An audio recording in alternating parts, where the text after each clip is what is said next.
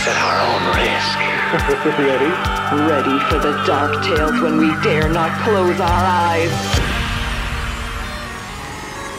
Brace yourself for the No Sleep Podcast.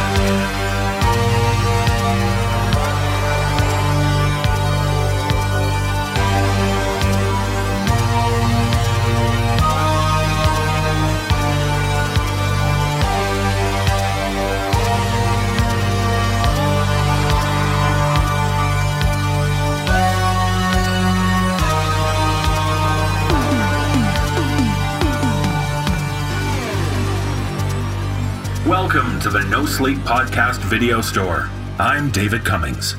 Our VCR is ready to play stories about the warnings which foretell the terror. As season 13 rolls along, we uh, we we have hmm, um uh, I can't remember what I wanted to mention. Um oh, I have something to share with everyone and I can't seem to recall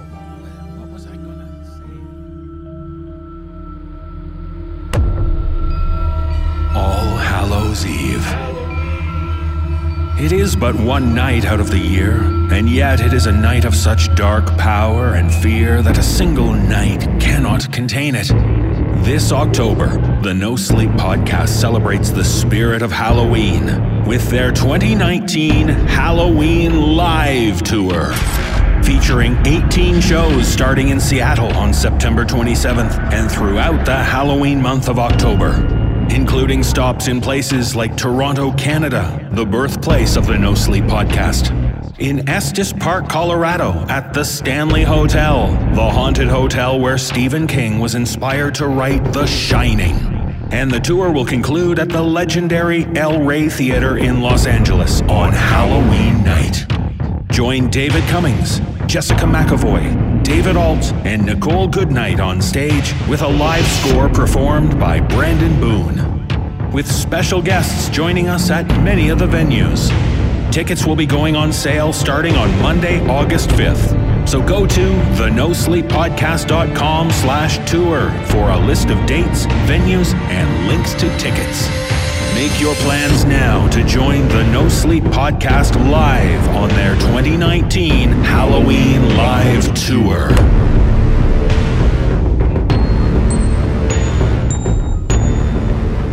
I was sure I had something to say. Oh, I really should start writing these things down. Oh well. Since I can't think of anything to announce, let's start the show. So turn down the lights and grab the remote because it's time for our feature presentation.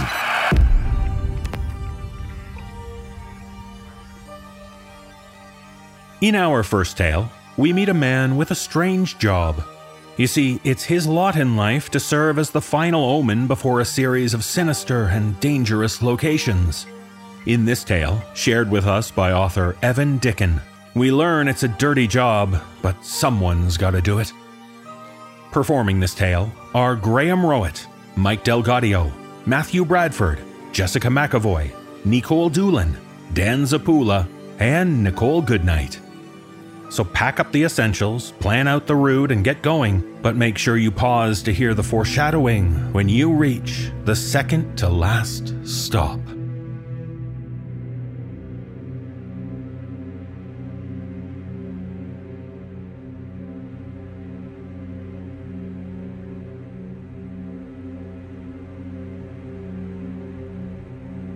I woke up in the foothills of the Appalachian Mountains, the morning sun leaking into my room through the slowly rotating blades of an old wall fan. I was younger than yesterday.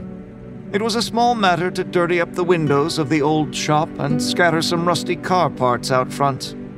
The inside took more work, and it was well after noon before I had the place properly outfitted. Much of what I do depends on ambiance. It's so very important that the transition be seamless. I finished long before my first customers arrived, so I treated myself to some strips of beef jerky and another chapter of the Harlequin romance I was working through. The heroine, Cassandra, had just rescued her fiancé from the clutches of their mutual ex lover. I dragged the old rocker onto the porch and sat down to wait. They came just on time. The family pulled up to the pumps in a new RV, only slightly worse the wear for rattling over miles of backcountry roads. I could tell they were city folk, the kind of people whose idea of roughing it was going without internet for a few days. My yellow toothed grin was mostly for show. I didn't begrudge them their lives, not one bit. Their exit from the vehicle seemed almost rehearsed. Two young boys charged from the back door as soon as the RV ground to a halt. Hours of pent up energy expelled in a burst of incoherent chatter. Their parents came next, him in a green button down shirt and double stitched outdoorsman pants, her in white shorts and a flower print blouse. They were arguing about directions, the man only just now conceding that they were lost. The teen daughter slunk from the side door, jeans and a ripped sweatshirt hanging loose on her skinny frame. She pulled out her phone and stared at it, the slump of her shoulders reminding me of a hostage who'd given up all hope of escape. I sought her gaze. Locking eyes, I spat a long brown stream of tobacco juice onto the cracked wood of the porch. She grimaced and climbed back into the RV. Smart girl. She might even make it through the night. Yeah, uh, excuse me. Um, I'm looking for Route 64. Uh, we turned off at 219 like three hours ago, and none of the roads back here seem to be on the map. Getting some scenery? The man shot a nervous glance at his wife. She was on the other side of the lot, one kid in each hand. No help there. Where are you headed? Oh, we got reservations at Pine Ridge Campgrounds, uh, just outside of Lewisburg. You got yourselves turned around. That map ain't gonna do you much good in these parts. I jabbed at it with a gnarled finger. The man seemed to deflate at my prodding. Oh, damn. Well, uh, do you happen to know how to get back to Route 64? I sat back, breath whistling through the gap in my teeth. In truth, I had no idea where Route 64 was, but it didn't matter. That's not where they were going anyway. I relaxed and let the words pour out of me. The man nodded, not really listening. Finally, the meandering course of my directions ran into a road he recognized. Ah, great. Yeah, I think I can take it from there. He brightened, relief plain in his watery blue eyes. I tipped my hat, but he'd already turned to call for his wife.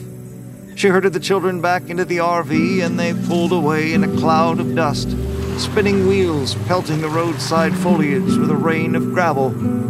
I watched them go. They would never reach their campsite. The family of cannibals who lived up the road would see to that. They didn't exist, of course, the cannibals, not where these people were from anyway. But a few miles down the road, well, anything was possible.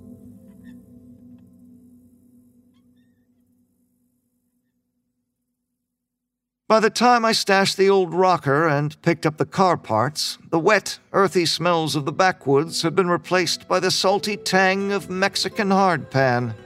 I didn't mind, since it meant I could keep the windows dirty. The only real work was to restock the shelves with Spanish language magazines and candy.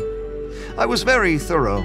It would be embarrassing to have the next group stumble across a map of scenic West Virginia wedged between the racks of Pachiclita and Bubulubu. The sound of barking alerted me to their arrival. I had a dog now. I smoothed back my hair and stepped behind the counter. They came in a few seconds later, a half dozen college students, tanned from days spent on warm coastal beaches. I looked up from the counter, my expression blank. The biggest one, probably the first to die, waved and smiled. Eh, habla inglés. No. I shook my head, working to keep my face slack. The others spread through the store in couples. I heard them marveling at how different it was from the mini marts back home. If only they knew. The big one's smile was wide as he approached the counter, a mousy looking blonde in glasses in his wake. Um, we're looking for a lake, Lago Diamante. It's supposed to be near here. Esta Equi? I pointed down the road in the direction they were traveling.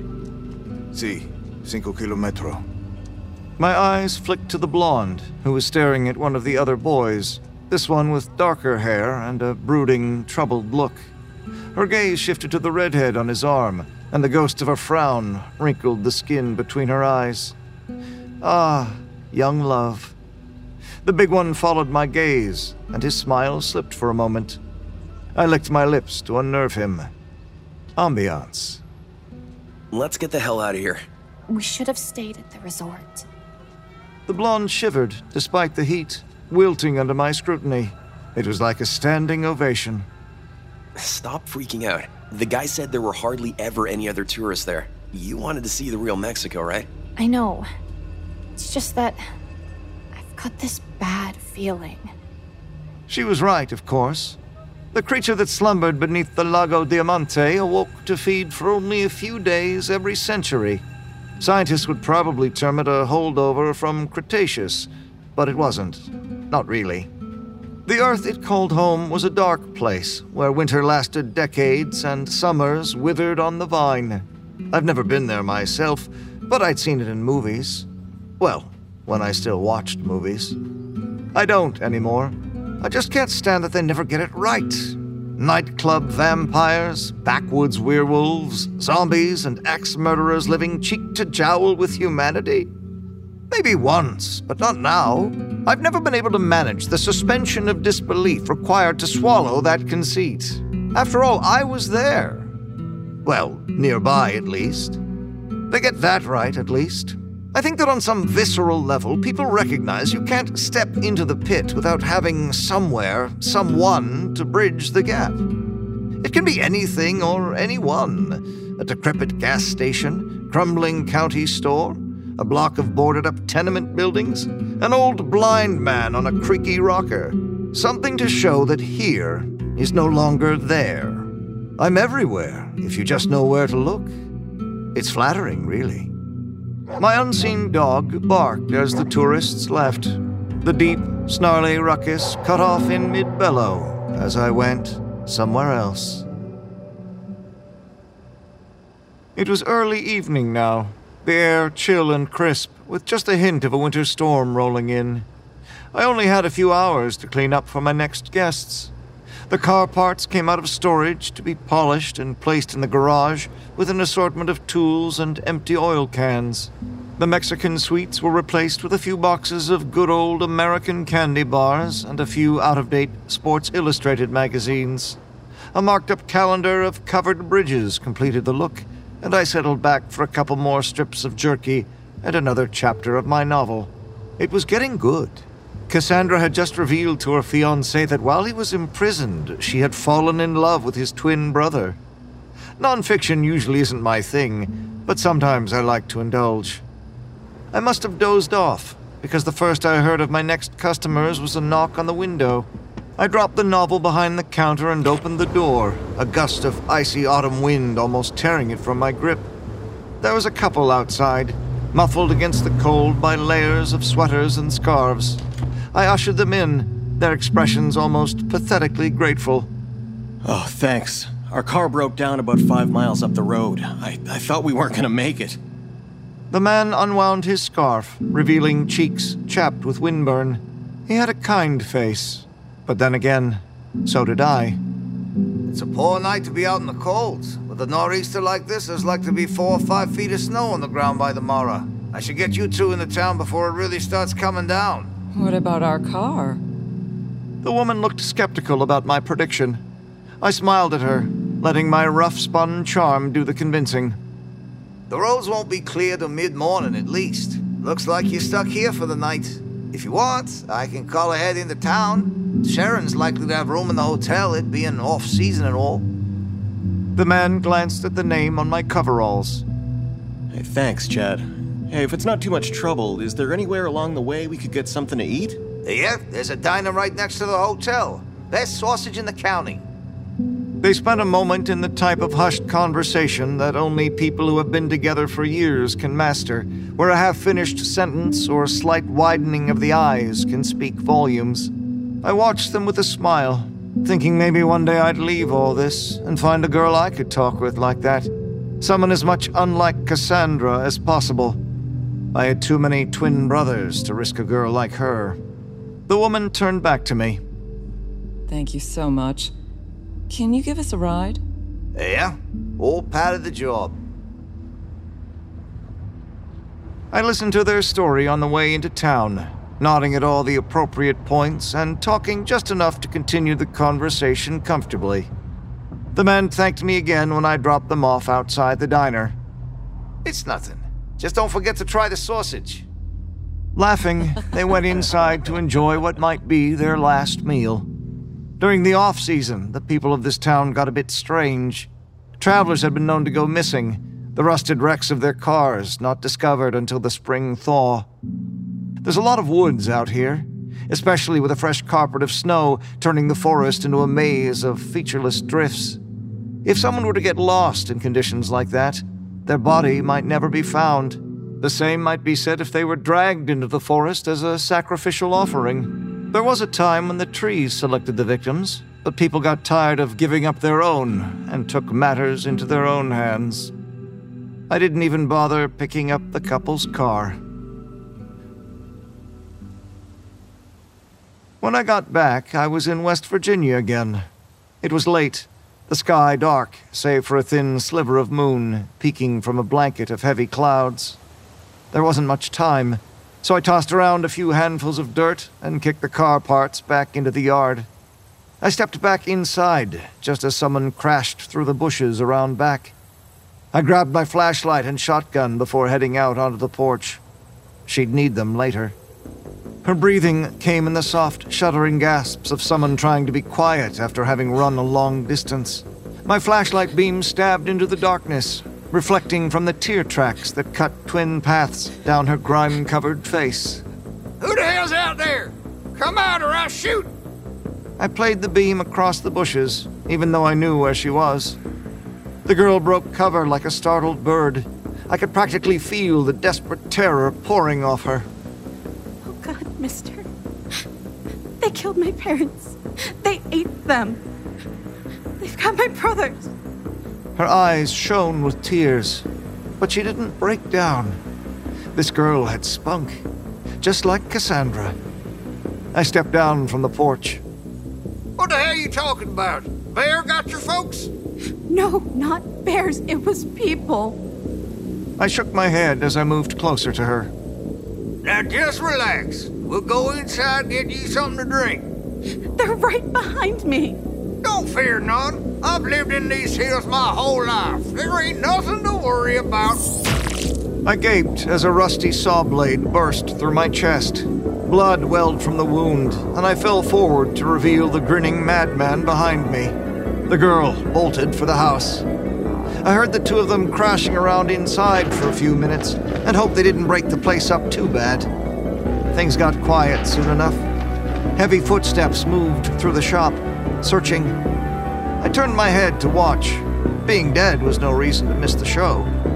The back door eased open, and the girl crept out, hands over her mouth to stifle the noise of her breathing. One of the boards creaked as she moved from the porch onto the grass. Her fingers pressed into my neck as she bent down, checking for a pulse. Bless her. I was quite dead, so she slipped the shotgun from my nerveless grasp. Glass shattered, and she spun to unload a wild shot into the back of my shop. The cannibal was fast, leaping from the porch with his machete raised. The girl fired the second barrel, the force of the buckshot spinning the madman in the air. One of his boots clipped my ribs as he tumbled over me to crash into the brush beyond. To the girl's credit, she kicked his machete away before moving in to see if he was dead. When he reared up, all bloody and shrieking, he was only able to grab her sweatshirt. Her gun stock cracked across the cannibal's face as he struggled to stand. She hit him twice more before he tore the shotgun from her hands and tossed it into the brush.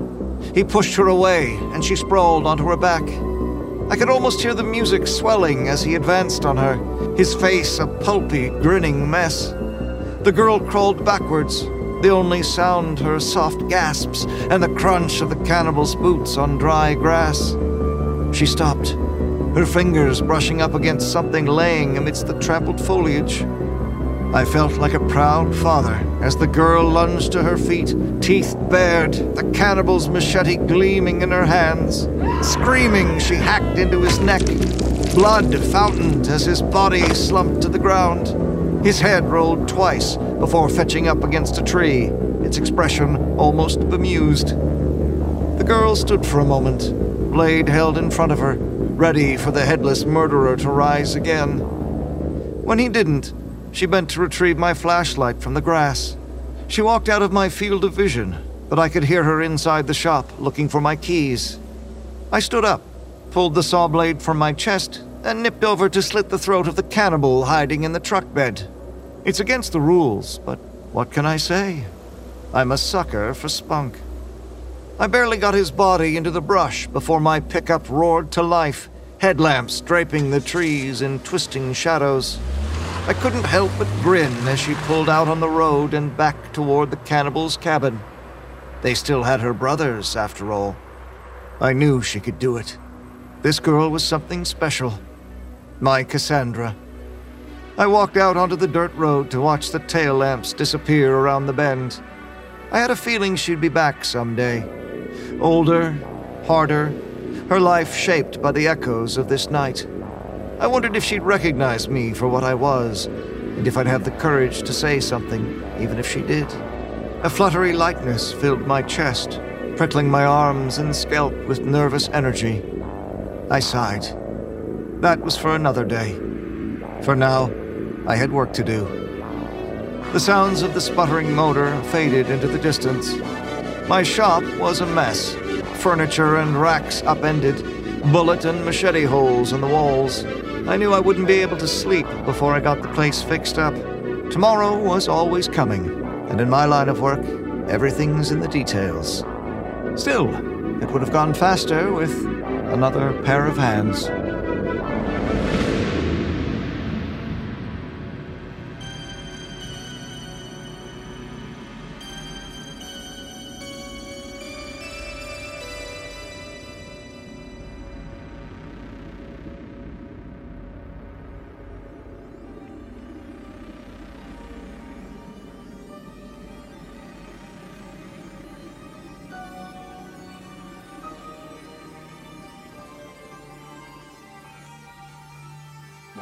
Sibling rivalry can be stressful when you're a child.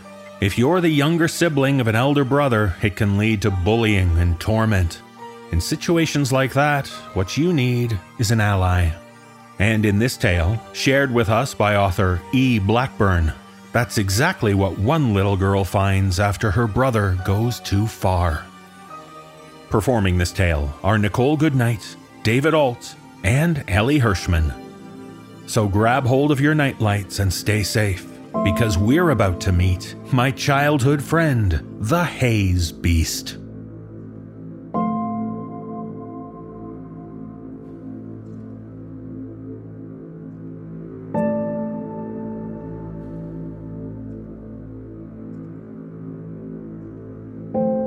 My second worst memory is my brother holding me underwater.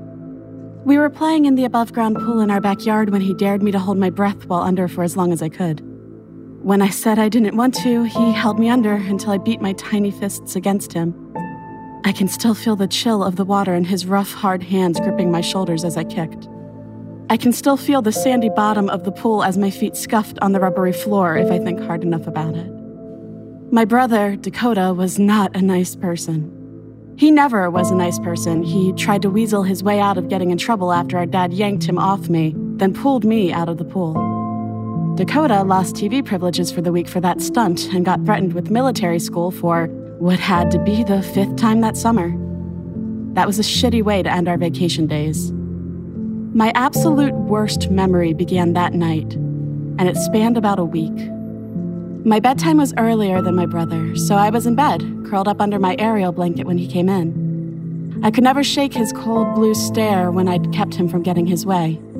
I should have been used to that look, but I never was. You're why Mom died.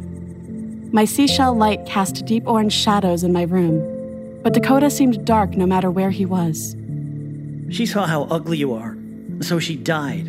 Nuh-uh. Dad told me that my mom died so I could live, and I'd see her in heaven someday.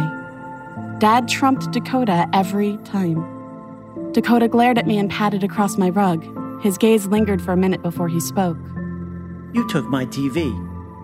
He ripped the seashell nightlight out of the wall. I take your stupid nightlight. No! That light was what kept monsters away. I'll give it back if you tell Dad you wanted me to hold you under.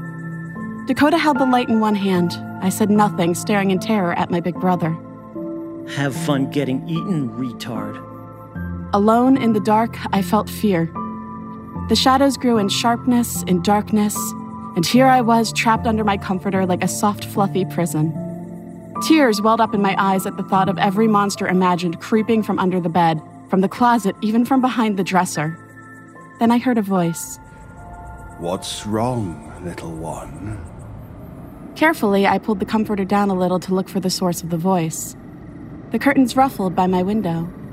The thin fabric settled on top of something I couldn't quite see. The shape was funny, and it looked like a living thing made up of heat waves, like the ones on the road when it's hot outside. It slipped in through my closed bedroom window, just slipped through the glass, like water or a bead curtain. Broad, clawed handprints pressed into the carpet to my bed. Hello? Hello. Who are you? A patch of carpet swished under an enormous invisible tail. I am the Haze Beast. A beast? Uh, are you going to eat me? He snorted and shook himself like a dog. The curtains ruffled against him. I heard his ears slapping against the side of his head. Oh, why? I would never. I don't eat sweet little girls like you. You can call me Hazy if you like. I could hear him approach, see his hands and feet leave large four fingered prints on my carpet. Who was that boy that took your light? Dakota. I inched out from my blankets. The haze beast's tail thumped once, twice against the carpeted floor. Oh my. The same boy in the pool? I remember my eyes going wide sitting up in my tiny bed. you know about that? Know about it? I saw it happen. Warm breath chuffed my arm. He left a large, long dent in my Ariel comforter as he rested his head on my bed. I could kind of see him now. He still looked like heat waves rising off the road, but shaped like a long, bony dragon. I'm sorry I couldn't help you. Grown ups can get scared if they see me. Five year old me reached out and carefully stroked his muzzle. He didn't seem to mind. It's okay. Daddy came and got me. Good. Your daddy is a good man. He's the best daddy. He got me that nightlight. Ah, really? Tell me about your nightlight. I could hear the smile in his voice. I kept on petting him. His skin felt like an old leather couch, soft and worn out. I told Hazy all about how Dad had gotten the lamp on vacation to the beach. The story went that he'd met with King Triton himself and told him about my bad dreams and the monsters in my room. The seashell nightlight was a gift from King Triton, and the light in the shell would keep monsters away. But my light is gone, so the mo- monsters will get me. Oh, no, no. I won't let that happen. Hazy's long, bulky form walked away and turned itself on my rug. The blue shag flattened under his weight. I'll stay right here until morning. No monster will get past me. Really? Really. Good night. The flattened mass of carpet grew as Hazy stretched out. Hmm. What is your name, little one? I forgot to ask. Talia. What a wonderful name. Well then, good night, Talia. Good night, Hazy. I slept through the night and awoke the next morning to find Hazy was gone. Dad made chocolate chip pancakes with scrambled eggs for breakfast and told me he was going to drain the pool that afternoon. Dakota had returned my nightlight while I was eating. I was grateful, even though he'd broken it at the base. It was an easy fix for Daddy, though. It was back to keeping monsters at bay that night. Hazy, however, came back to see me again that very evening. With a ruffle of curtains, Hazy's clear form melted into my room via the window, Four broad paws and a tail print showing up in the carpet one by one. Hello, Talia. I thought he was only a strange dream, but his return to my bedroom cemented how real he was. I beamed and crawled to the end of my bed to see him better. A hard feat seeing that he was near invisible. Hazy, you came back. Of course. I promised to protect you from monsters, didn't I? His form stretched out on my rug, tail wagging at the tip only slightly. I see your light is back. How about I tell you a story? I snuggled into my bed, ready for the tale only a dragon could tell. Gently, Hazy told me stories in his soft British voice. At least I think it was British. It may have been Irish, but I don't know for sure. His tales of swimming with sea monsters and dancing with demons made me stare at his vague form in awe. I fell asleep, safe and sound, with my friendly dragon not far away.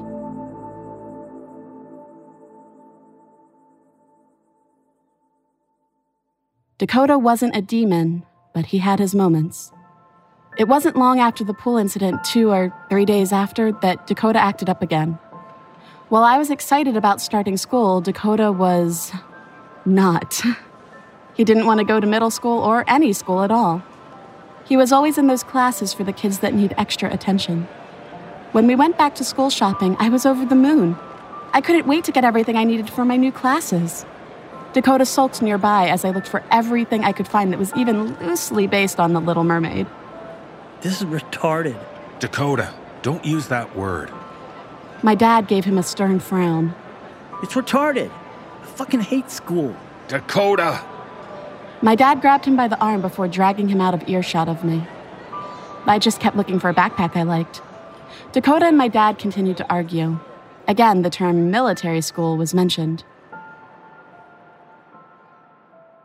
Dakota's punishment was the most boring supplies Dad could find nothing but black and gray. Even when Dad eased up a little and let Dakota choose his own backpack, he pitched a fit and wound up with a black pack.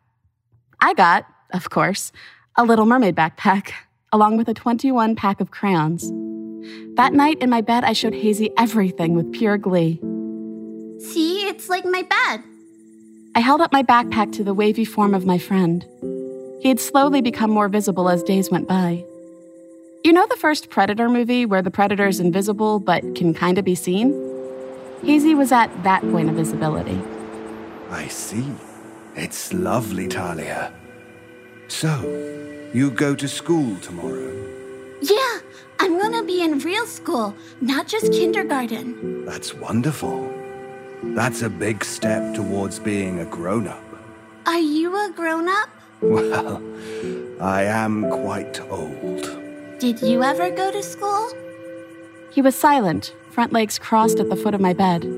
He tapped a claw on my bed frame. Hmm. Not how you know it. I went to school with many children, and the school was one big room. I was about your age when. Well, I changed. I remember how alarming that was to hear. Hazy, a dragon, going to school with children? Like invisible and stuff? He chuckled at me, but he didn't have time to elaborate as I heard the door to my bedroom open. I immediately played dead, not sure if it was my dad or my brother. The prickles on the back of my neck told me that my brother was indeed the one in my room, staring at me coldly. I worried that he'd try to retake my light. That wasn't his plan, it seemed. My backpack was, very slowly, pulled off my bed. Something hit the floor and Dakota scurried out. I counted to ten before moving in case he came back. When he didn't, I carefully sat up and looked around. Hazy's form was as still as a statue, as clear as glass. But there. Talia, he took something. What? A little box with sticks inside. My crayons. Crayons? Oh, for coloring. I forgot. Would you like them back? But, but Dak- Dakota doesn't want me in his room. Well, how about I get them back? He won't even know it was me. Really? Of course. Stay here, Talia. I watched as Hazy's clear form stood from the floor, and I got a good idea of just how big he was. He carefully popped open my bedroom door with his nose and slipped out to the room across the hall. I could see the end of his tail still inside my room, a shimmery point with a tuft at the end. I'm sure he had to be 20 feet long from tail to nose. He returned shortly with a yellow box of crayons in one hand, a paw. I'm not sure, really, but he handed the box to me and huffed. Your brother's room is a mess. And why does he have two beds? Two? One upon the other. Oh, bunk beds! We had the same room a year ago. Hazy shut my door with his back foot. Why do you have your own room now? Uh, Dakota wanted both beds. He peed the bed and told Dad it was me. My friend growled, his form rippled gently. How awful. His sudden icy tone had me scrambling for a happy thing to say. Hazy would never hurt me. He told me so. But I still didn't like him being angry. I got my own room, so it's okay. I'm a big girl, so I don't pee the bed. Dakota does. It's a secret. Dad had to do a load of sheets just for Dakota's bed every two or three days. Mine only got changed every weekend, usually on Sundays, so I'd have a whole week of new sheets. Ah, yes, of course. But you'd best be getting sleep now, dear. Okay, but what if Dakota comes back? Hmm, fair point. He turned towards the door, his lanky form hard to see, but still as present as before. I can stop him easily. Hazy slumped his body against my door and wall, blocking it from opening. Good night, Talia.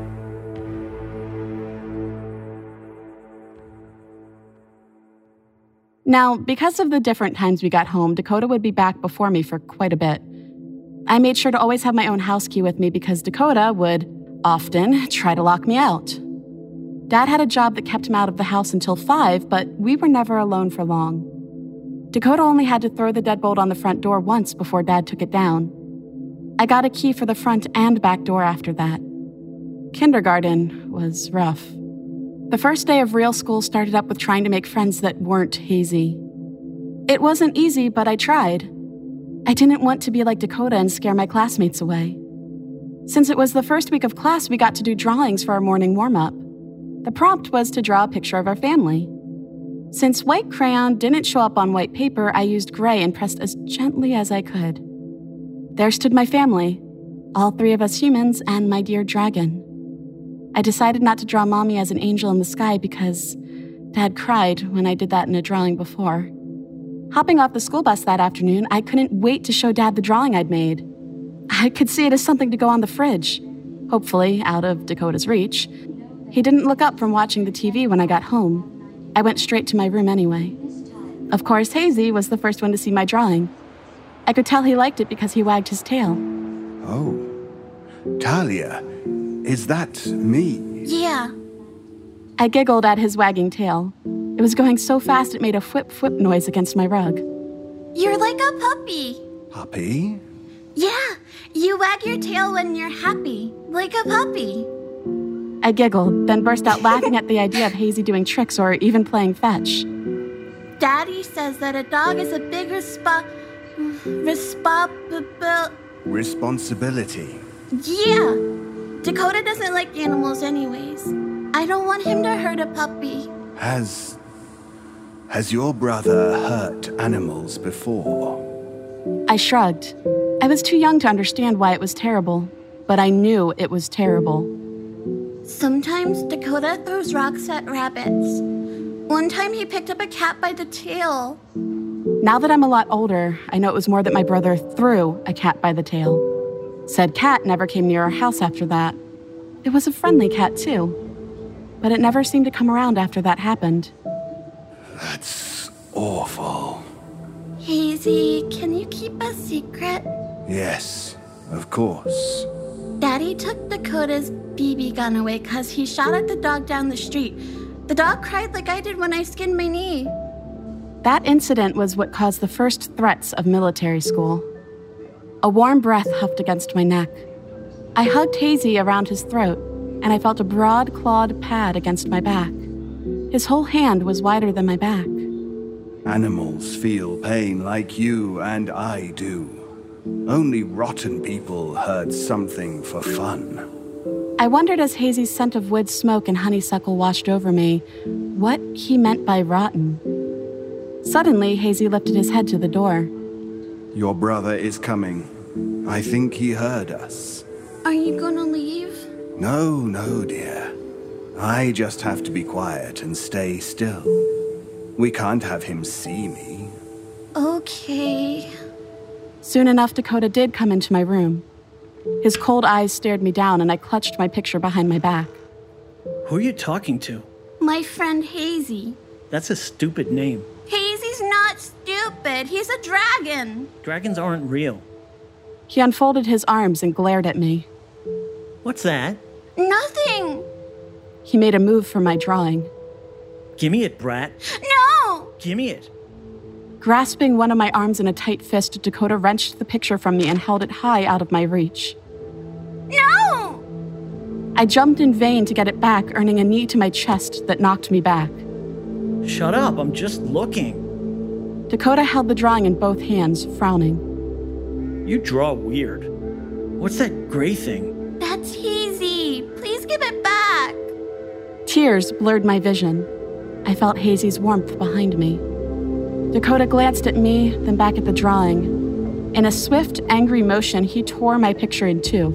Crumpling the picture halves up, Dakota sneered. Dragons aren't real, retard. You're so mean! You're such a crybaby. He turned and left me on my rug, closing my door behind him. Hazy was on me in a second. Oh, Talia, I'm so sorry. Why'd you let Dakota do that? He hugged me, now looking more like blurry static than anything. I didn't know he would rip your drawing. If I did, I would have. He stopped, head to the door again. Is he coming back? No. He came by for a moment. My dragon strode forward and grasped my door handles. He gave it a turn and tug, only to be met with a solid door. Does your door lock? No. It won't open. Hazy tried again, pulling until the wood groaned. Talia, I think he locked us in. I hugged my pillow tight. Hazy again tried the door, but it only made more noise and earned a muffled shut up from Dakota. Oh. The sound of the TV grew loud enough to be felt through the floor. Shh. It's all right. When does your father come home? Five, but I gotta go. Go? Oh. Oh my. Can I open the window and hold you out? Daddy said the window's painted shut. Hazy's form thumped across the floor, opening my toy box in the corner. Let's see. Uh, ah, all right. Uh, try here. As he turned to me, he held up a little plastic pail that Dad got me for my last birthday. In there? It's better than peeing on yourself, I should think. Hazy set the bucket down and turned his back to me. I won't look, I promise. Still sniffling, but not having better options other than going in the corner or my pants, I used the bucket. I cried the whole time, and Hazy only turned around when I said I was done. Daddy's gonna be mad at me. He shouldn't be. You didn't have a choice, Talia. Dakota's gonna be in trouble when Daddy gets home. As he should, that rotten boy. I cuddled into Hazy's arms, breathing in his smell and closing my eyes. Hazy nuzzled my hair, humming. Do you have any homework? Yeah, it's the math packet that I gotta finish for Friday. Hmm, wow. That sounds difficult. You could work on that until your father gets home. I pulled away from Hazy and climbed onto my bed for my backpack. I got to work quickly, Hazy laying nearby. He was good at math, but never gave me answers. He only guided me as we waited on the clock for my dad. I'd finished up that night's and the next, starting on Wednesdays, when the sound of the front door opening got my attention. Daddy's home! I leaped down from my bed into the door, trying the knob. It didn't work, of course. I just wanted to make noise and get out of the pee bucket bedroom I was in. Daddy! I pummeled the door with my tiny fists until I could hear him calling out to me. Talia? What did. Ah, Dakota! Dad, it wasn't me. Bullshit. I covered my mouth in shock. My dad rarely ever swore. She was. Go sit at the table. I'll deal with you later. I didn't. I didn't do anything. Downstairs, now! Fine. Talia. Dad opened his arms and I ran right into them. He didn't smell like hazy, he smelled like his aftershave and laundry soap. Wonderful and familiar. Oh, baby, are you okay? I'm sorry I wasn't here. I'm okay, Daddy. Dakota ripped up my drawing and I had to pee in a bucket. Bucket? I couldn't get out, Daddy. Shh, baby, baby, it's okay. You're not in trouble. Rubbing my back, he scooped me up off the floor. Okay, sweetie. You show me that bucket and stay up here for a while. I'll have a talk with Dakota, then you can come down for dinner, okay? He set me on my bed and I nodded, frowning. It's by my toys. Okay. Now you just stay here. I'll be back up soon. Heading for the door, he left it ajar behind him and carried away the chair that had been wedged under the knob. I didn't budge, but I listened. There was an argument brewing downstairs, and I wasn't sure where Hazy was. H- Hazy? I'm here. His weight pressed into the mattress next to me. I'll stay here all night. Are you here all the time? I come by to see if you're home, but I'm usually in the woods. Muffled yelling came up the stairs. I hunkered down close to my dragon. I've tried everything, Dakota. You don't even care. Dakota said nothing, but I could picture him in my mind. Arms crossed, chin to his chest, glaring with those icy eyes. You won't talk to the therapist I took you to. You won't talk to me. You won't listen to me. And you keep harassing your sister. You think I was joking about military school? You're going on Sunday. Hazy hugged me tight as I snuggled into his warmth. Dad, you can't. Too late. I've given you a ton of chances. Dad, Dad, please. Go to your room. Fuck you. All you care about is that stupid retarded baby. Don't you. I was here first. You like her more than me. I hate you. I hugged Hazy tightly. He shushed me, his scent and warmth calming me as I tried not to cry. Dakota kept shouting the whole way to his bedroom. Dad gave him the same treatment that he'd given me chair under the doorknob. Seeing as the upstairs bedrooms all had windows painted shut, Dakota was as stuck as I had been. Carefully, Hazy pulled away from me and my dad entered the room. Sighing, he sat on the bed next to me and pulled me into a side hug. Talia, sweetie, Dakota's going away for a while. Why? Well, you see, Dakota's. Well, he, he's not nice. He's always doing bad things, and he's not trying to do good things. I want to help him, but I'm not. Um. Hmm, uh, smart enough to. I gasped. How could my dad not know what to do? He knew everything, didn't he? So I'm gonna call some smarter people, and they will help Dakota. They'll teach him how to be a good person better than I can, but that means he's gonna be, um, uh, gone for a while. I love him as much as I love you, but I can't help him right now.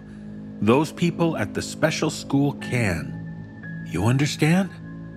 He smiled sadly at me. I didn't have a reply.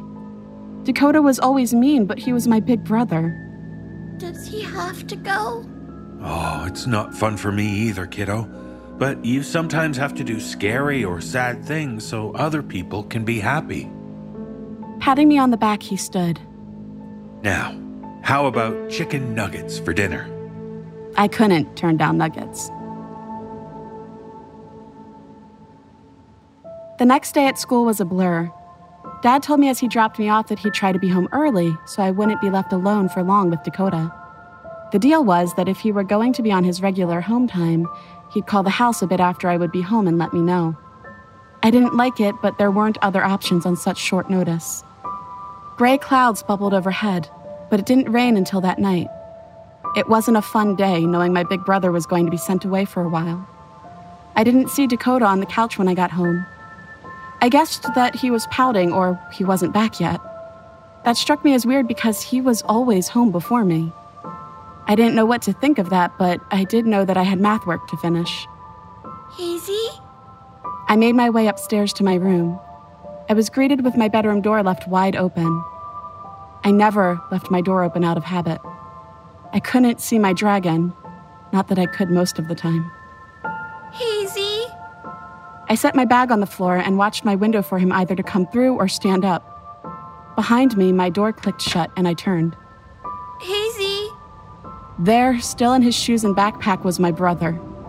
He dropped his bag on the floor as he came at me. I didn't have time to get away. Dakota grabbed my shirt and tossed me like a rag doll onto the bed. I screamed, but he covered my mouth with his sweaty hand. Shut up. I was pinned under my brother's heaviness, and no amount of thrashing could help me get loose. I bit his hand and shrieked. Hazy! Suddenly, my pillow was mushed against my face, and it was getting harder to breathe. I got one of my knees into Dakota's crotch, giving me time to inhale as deep as my little lungs could. Hazy! Hazy, help!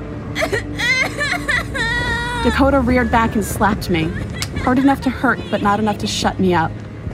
Your stupid dragon isn't real, so shut up. Shut up! The pillow was back, and I began to fight again, struggling and losing strength as I did. I hate you. I hate you. I hate you. I hate. His shouts cut out as the world around me went black. It was like I was in the pool all over again, running out of time, air, and strength. There was a throaty, weird, warbling growl from my window.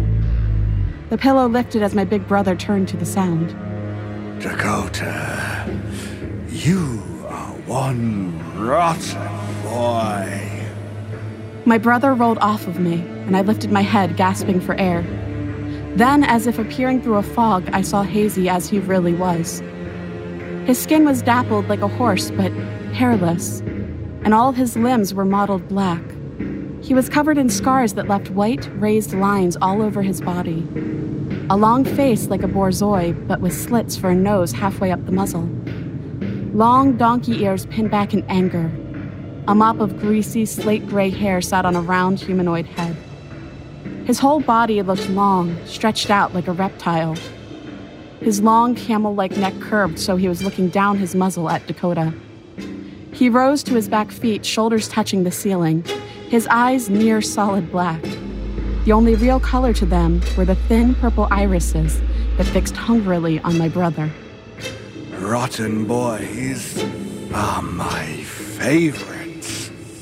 He coiled and lunged, revealing a gaping mouth full of sharp, tiny teeth. Dakota didn't have time to scream as Hazy, my dragon, held one of his arms in each bare pawed fist. Hazy opened his jaws wider than a snake and shoved Dakota's head and shoulders in his mouth. His legs kicked, but Hazy grabbed his knees and pushed him deeper into his long, writhing throat. Hazy reached for the backpack at the foot of my bed and gulped that down too. Jaws flexed like a hungry snake who'd finally found a meal. It was all over in less than 10 seconds. There I lay on my little mermaid bedcloths, watching in horror as my imaginary friend ate my big brother in a few hard swallows. His stomach bulged under him, round and twitching slightly with the death throes of his meal. You. You ate Dakota! Hazy cracked his long, sagging neck with a loud series of pops. I did. He can't hurt you in my belly. But why?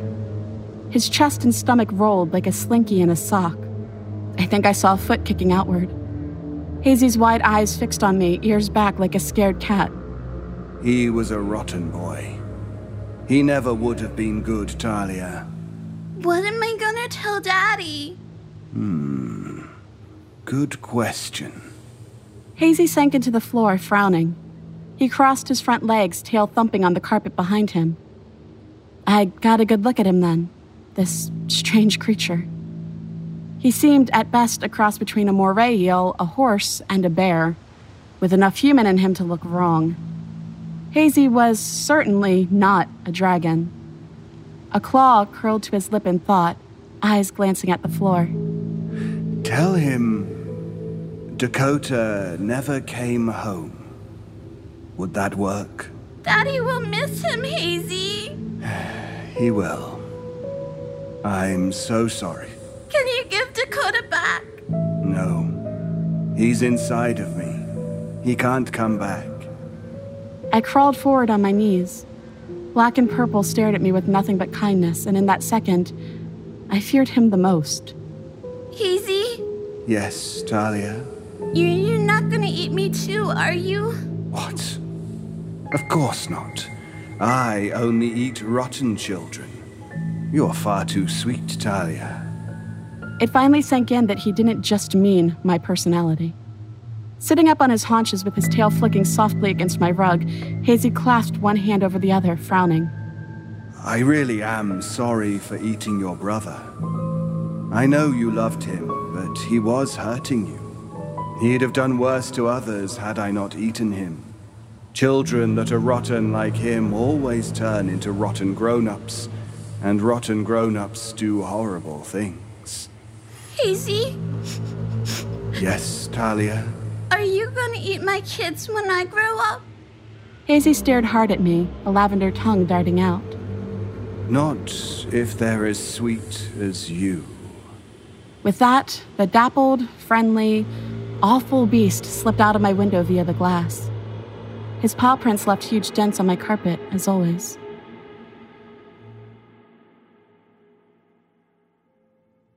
Dad came home to me, alone. I told him as convincingly as I could that Dakota never came home. Since his shoes and backpack were gone with him, Dad believed me. The cops were called, then an Amber Alert went out. Searching the woods and sending out search dogs didn't turn up a thing. Dakota was gone as if plucked out of the world, or swallowed by a monster. I never saw Hazy again. Right now, as I finish this, my first child is sleeping in the bassinet by my bed, her chubby cheeks and cute little mouth working gently as she dreams. It's been two months of beautiful post birth bliss. No postpartum to be found here. As I watch my little girl sleep, I remember my childhood friend, Hazy the dragon, and I pray. I pray that as she grows up, my little girl stays as sweet as she is now.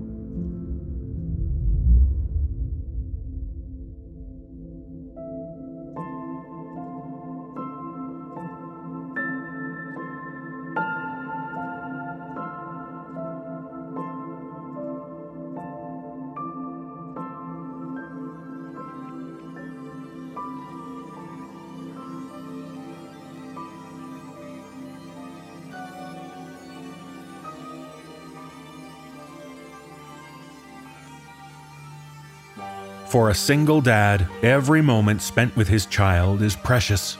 So precious that those times take on a special meaning. In this tale, shared with us by author Mark Towse, we meet a father and daughter duo who've adopted a particular seaside location as their special place. But sometimes those places that grow to feel comfortable and familiar aren't as safe as they seem. Performing this tale are David Ault and Erika Sanderson.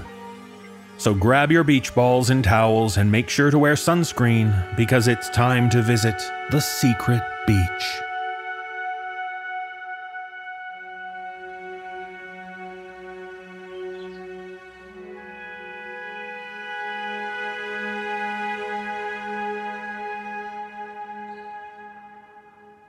There she is.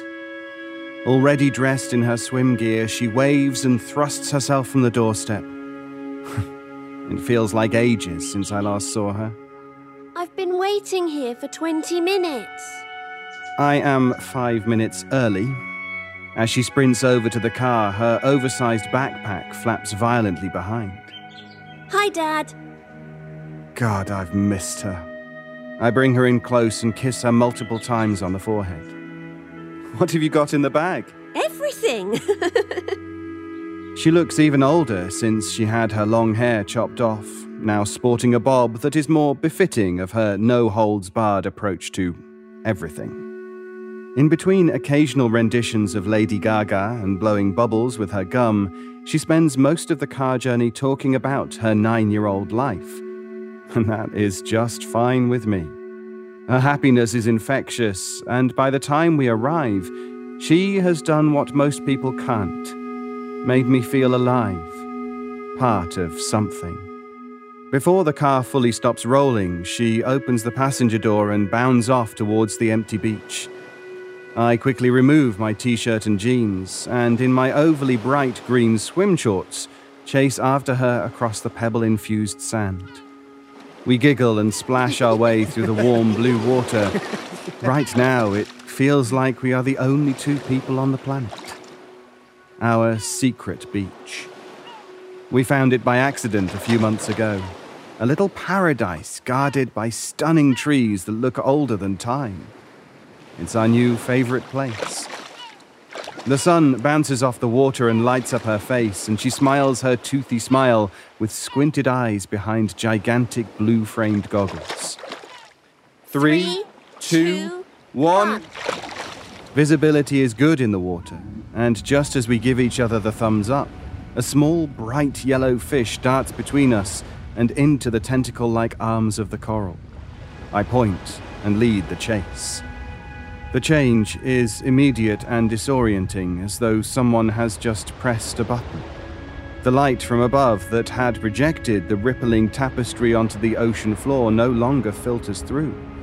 Smudges of non transparent darkness replace the crystal clear turquoise water. The bath like warmth is gone, and my chest immediately feels tighter at the iciness of the water. Urgently, I kick to the surface and take a deep breath, then exhale a small cloud that quickly dissipates.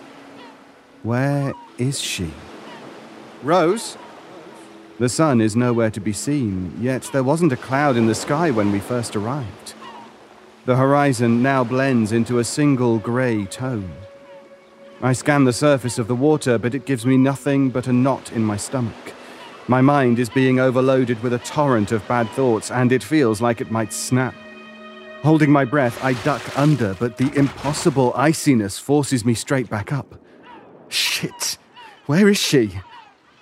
I can't stop shaking. I, I want to scream for help, but there's nobody here. The trees that surround the water now appear contorted and charred. The seagulls that we spotted earlier, flying over the water opportunistically looking for fish, have been replaced by crows. They circle menacingly above as if in search of a less animated meal. Rose!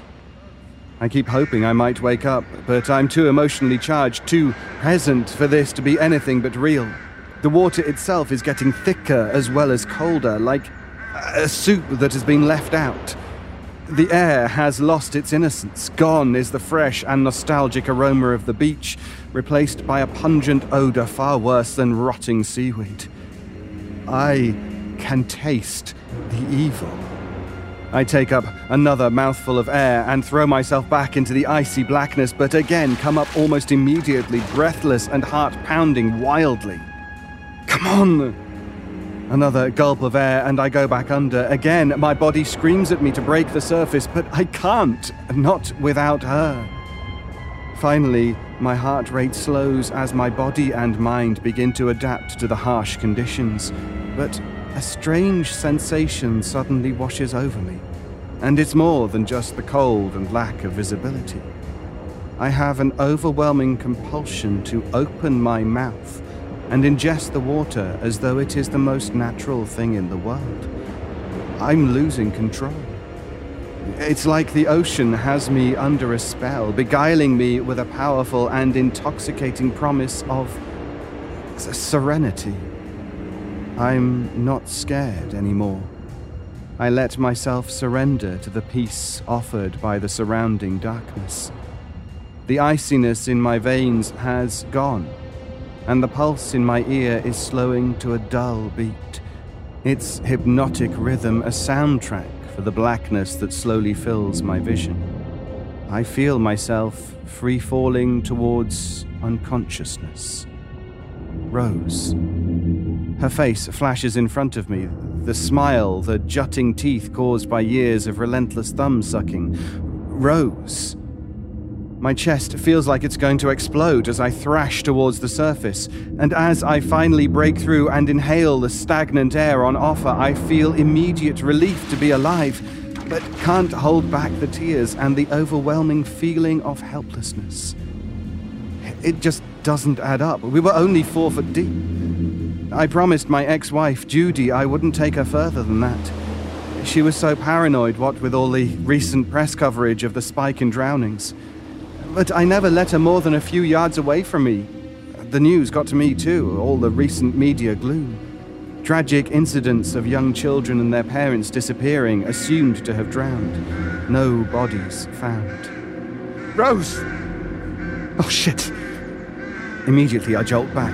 Something scaly just hit my leg. What the hell was that? But looking down, I can see nothing but the black void. There is something in here with me, though. I know it. I felt it.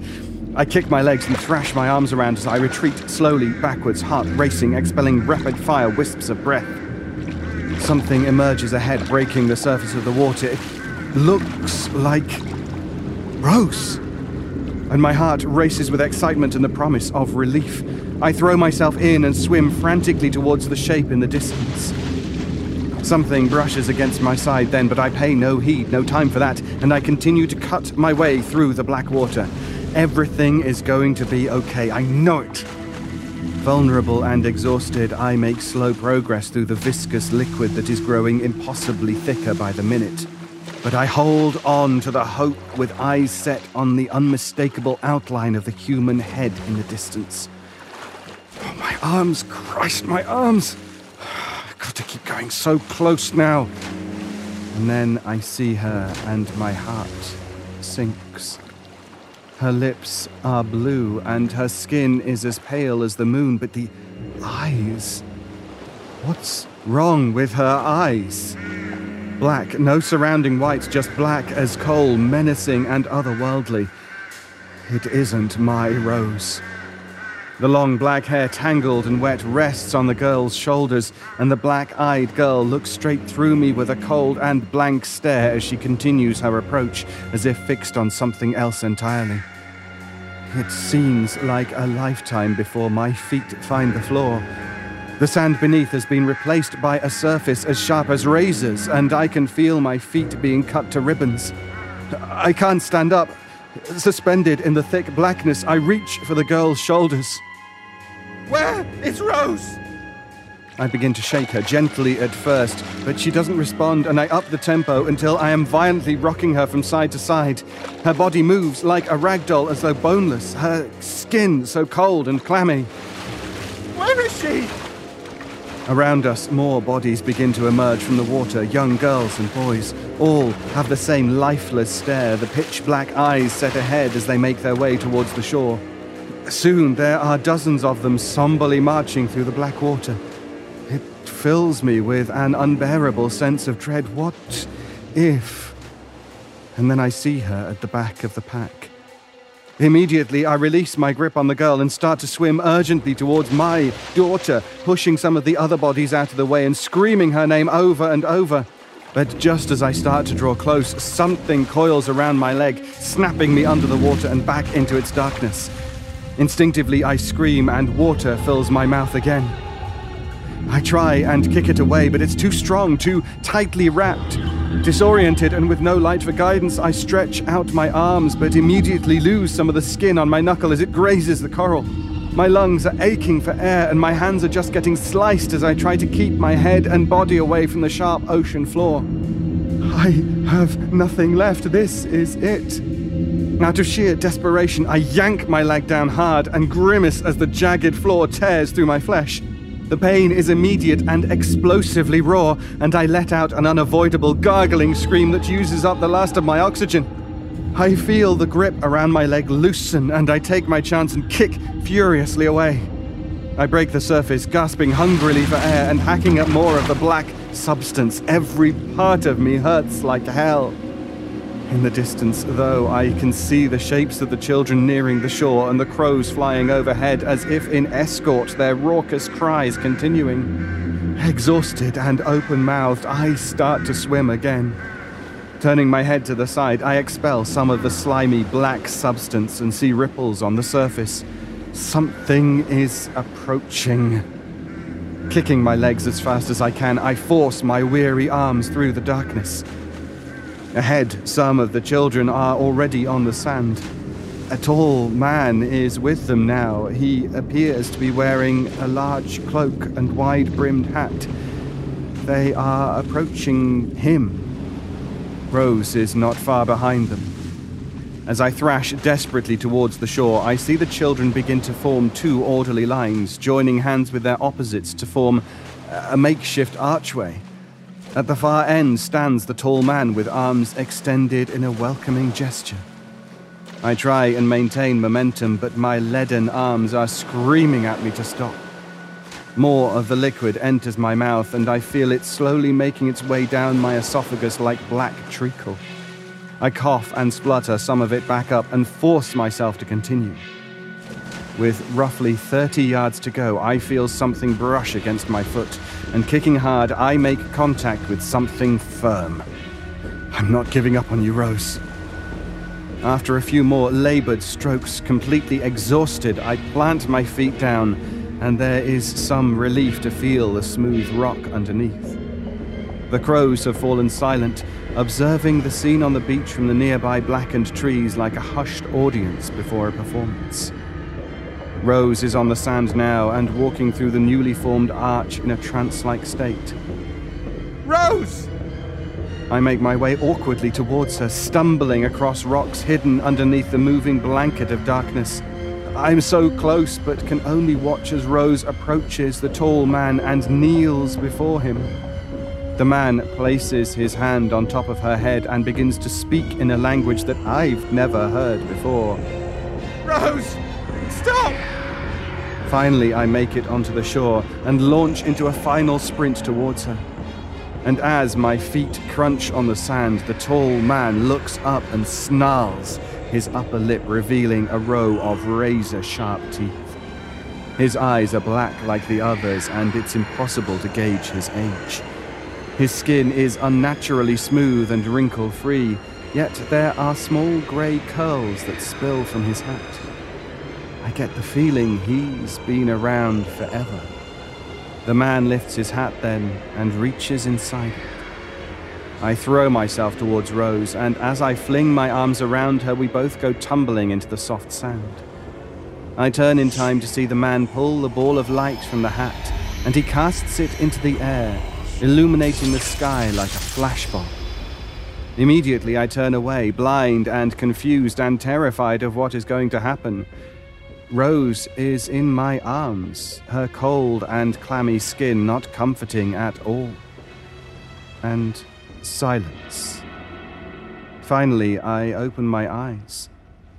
They take a while to readjust, but when they do, there is no sign of the other children or the tall man.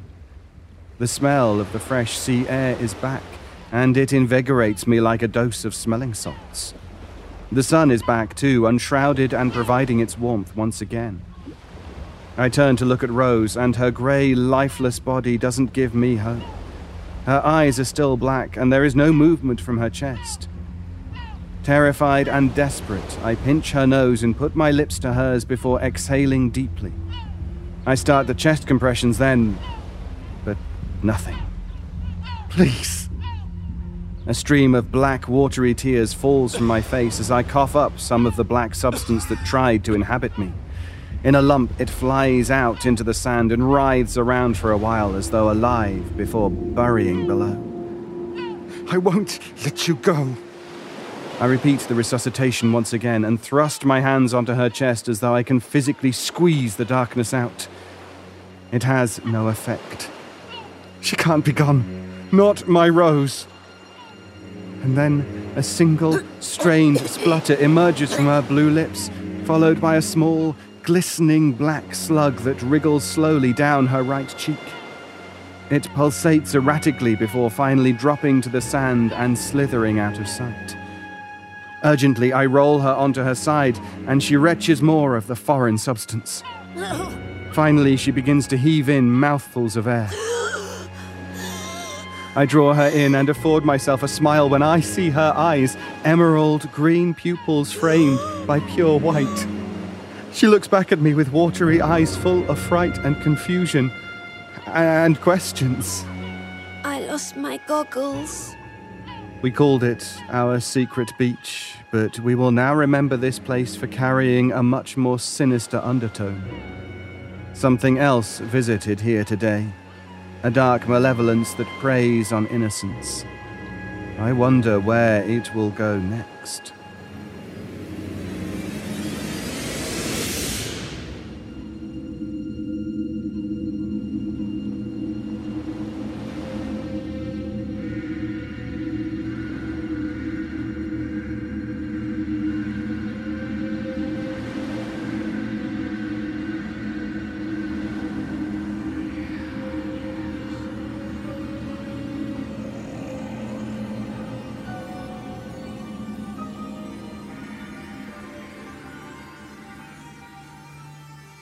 When your home gets robbed, it can turn a place of refuge into a scary, alien location.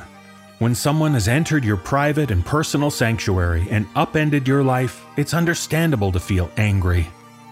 In this tale, shared with us by author Wren Feeney, we meet a woman in this exact situation. Performing this tale are Erin Lillis, Jessica McEvoy, Addison Peacock, and Jeff Clement.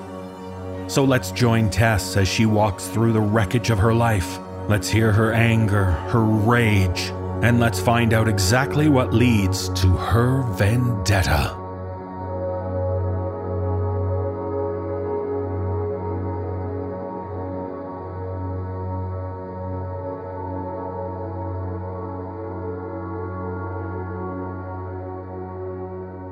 From the outside, our little house didn't look much different.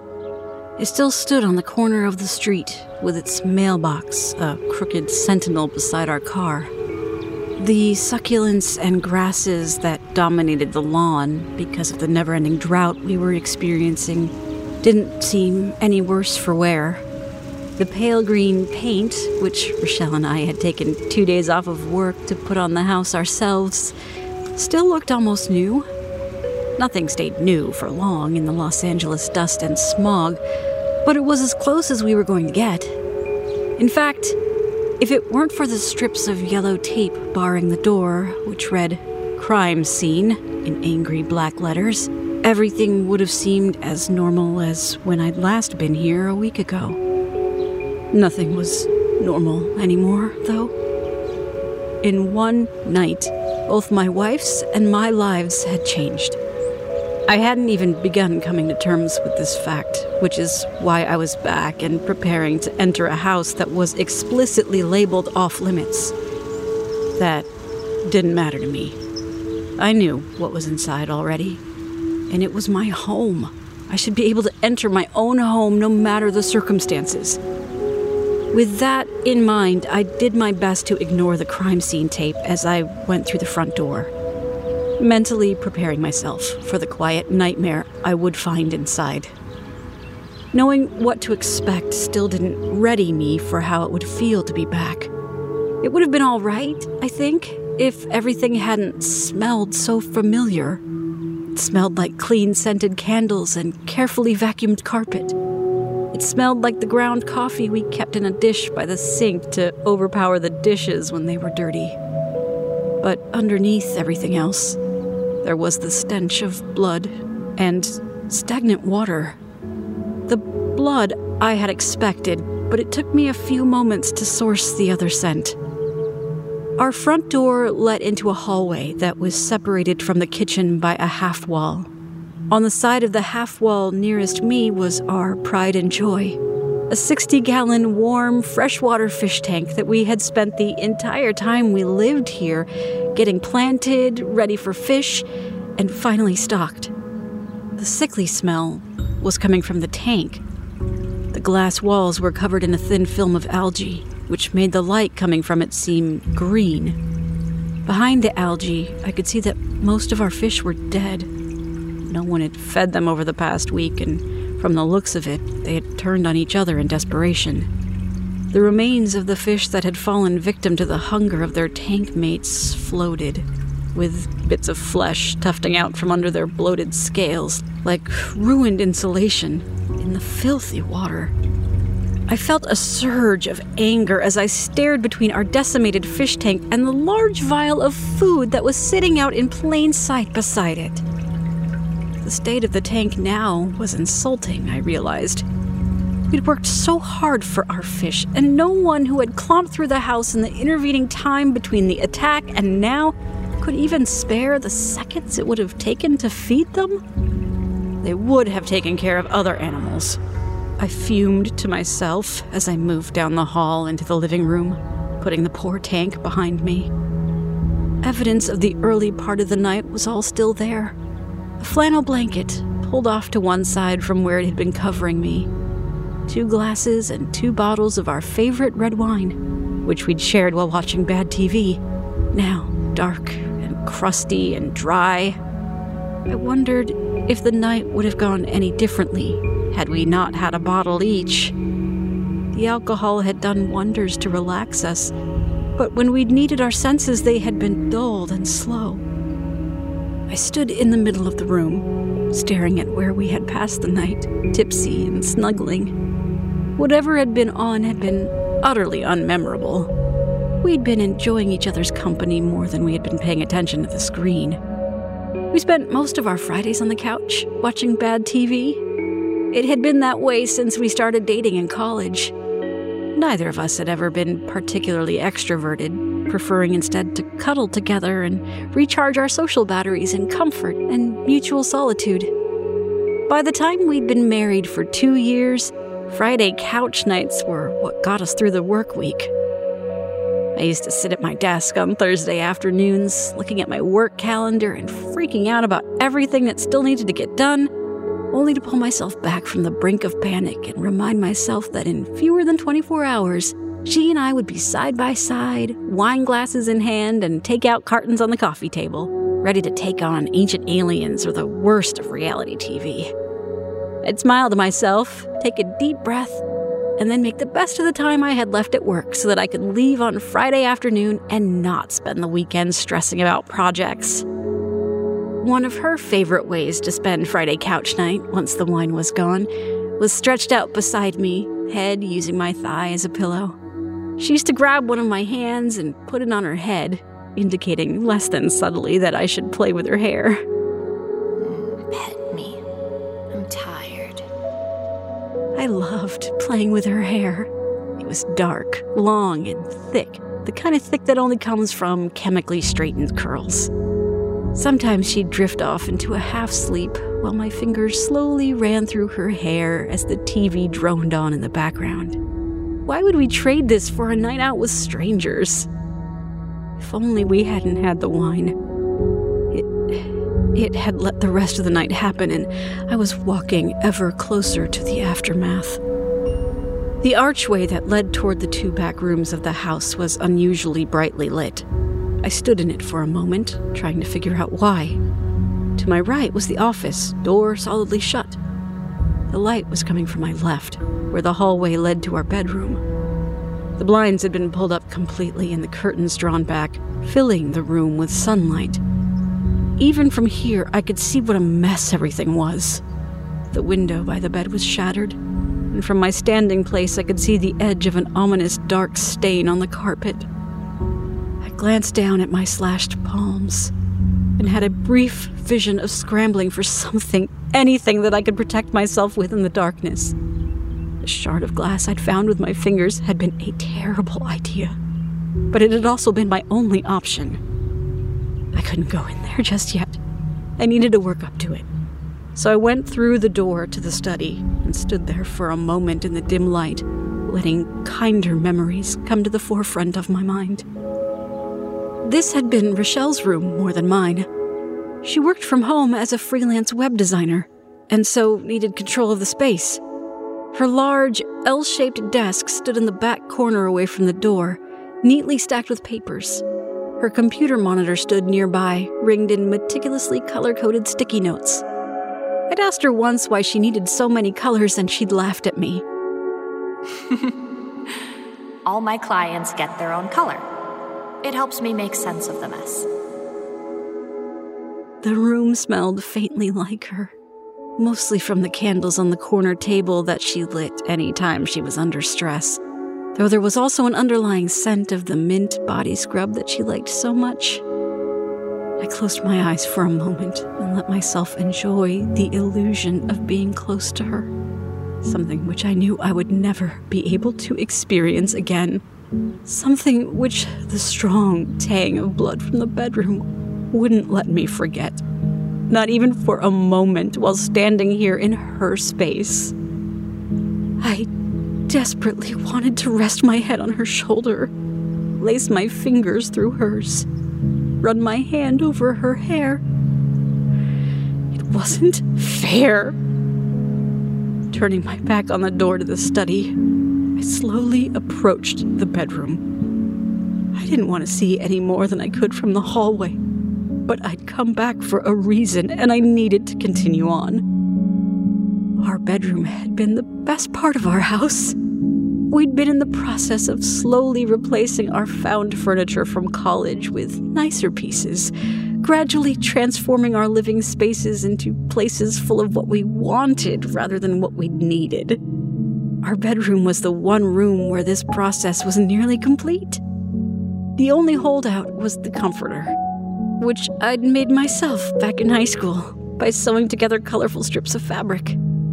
Over the years, I'd had to patch the seams, sewing and resewing it as edges frayed and stitches gave. The bed it covered dominated the little room, but in a pleasant way, sitting low to the floor and radiating the sense that it was perfect to fall into. The walls were a pale blue, with pictures that Rachele had painted hung here and there, bringing all the colors together. We'd wanted this room to be calming. Now, though, it looked anything but. The comforter was tossed away on one side and tangled and twisted on the other.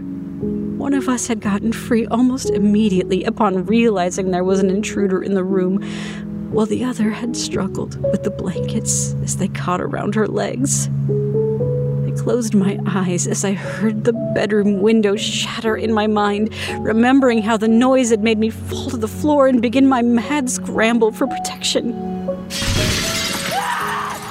Run! I heard the echo of my own voice in my head as I stared down at the taped outline of a crumpled body at the foot of the bed. This is what I'd come for. This is what I'd needed to see. Right here. This proof that everything was ruined. I sank to my knees and then curled up inside the tape, closing my eyes against the sounds of the struggle that had taken my wife away from me forever.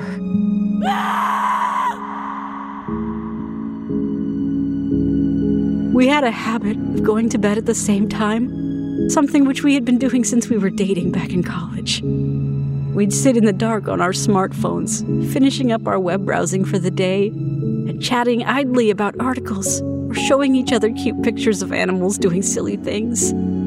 I've always been anywhere from a light sleeper to a total insomniac. So without fail, she would tire first, set her phone aside, and curl onto her side facing me. We'd never been big on cuddling to sleep, especially in the summer when our little house was hot. But she would always do something that felt more intimate somehow. Once she had started to get sleepy, one of her feet would stretch out to touch my own, and her hand would seek my bare shoulder, cupping it lightly under her fingers. She'd stay like that until she drifted off, and occasionally, as her consciousness drifted, she'd murmur a quiet, I love you, Tess, and gently pet my shoulder for emphasis. Then she'd slip away, and I'd go through the night with her beside me, feeling completely loved. Glass shattered again in my memory, and I curled tighter in an effort to protect myself from it. Loved the feeling of her hand on my shoulder. I was so angry that it had been taken away. It had just been random, unlucky chance that our house had been targeted by some tweaker strung out on drugs, looking for stuff to steal to pay for the next fix. We hadn't deserved to have our happy life stolen, too. That murdering fuck would definitely deserve what was coming next, though. I didn't know how long I lay a ball on the floor, listening to the wind blow through the broken window. My sense of time hadn't been great recently. I suspected that it was time to go.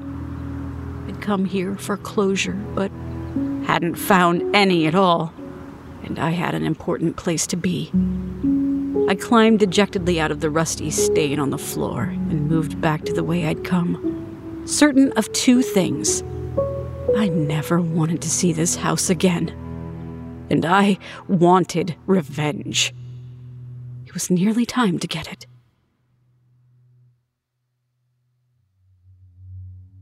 Two streets over from my old home, there was a little apartment complex. On the bottom floor was a young college student who lived alone with two cats and a big mess.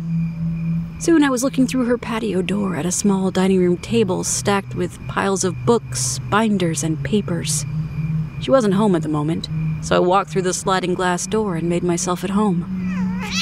The cats hissed and ran when they saw me, retreating to the bedroom to hide underneath a bed that looked like it hadn't been made in weeks. I ignored the yowls coming from it as I settled myself into the far corner of the bedroom, where I could observe the main room of the apartment without being seen. The girl came home an hour or so later. I heard her fumbling with her keys in the hall, and her muffled voice sounded somewhat distracted. She must be talking to someone on the phone, because the spaces where replies would have been were silent. Mom, I'm fine. She stepped into the living room, slumping her backpack to the floor and closing the door behind her. Her eyes were bloodshot, and the dark circles beneath them made her thin face seem almost skull like. Listen, I'm locking the door. Can you hear it? I watched her take her phone from her ear, hold it to the deadbolt, and twist the knob. A faint voice came from the phone, concern evident even from where I was standing. I know. I know. But I already call you every time I walk home from campus. If something happens, you're gonna be the first to know. She grimaced, and I heard the voice of her mother again as it rose in anger. Sorry. You're right, that wasn't funny. The girl stepped around her backpack and disappeared through the arch into the apartment's tiny kitchen. Food kitties. There was an expectant pause, but my bedroom fellows refused to budge from their hiding spot. The girl's sigh carried across the apartment as she re entered the living area. Mom? Mom, I need to go. I'm hungry and there's a paper due at midnight. She sank onto her battered couch and began to unlace her scuffed canvas sneakers. Yep, same time tomorrow. I love you too. When the call was over, she tossed her phone carelessly onto the couch and padded back into the kitchen in stockinged feet.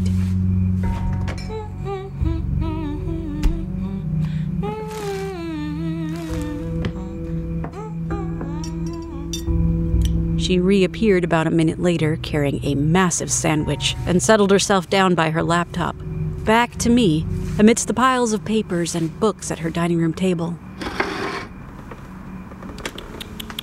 Kitties? When the cats didn't appear for a second time, she turned her head and looked toward the dark door of the bedroom, face caught somewhere between annoyance and worry. I remained still. It wasn't quite time for her to see me yet. Instead of rising to look for the cats, she rummaged through the mess on the table for a small bottle of pills and swallowed one dry. That done, she turned back to her computer and began scrolling through a long document as she ate her dinner. The paper's looming deadline was clearly taking priority.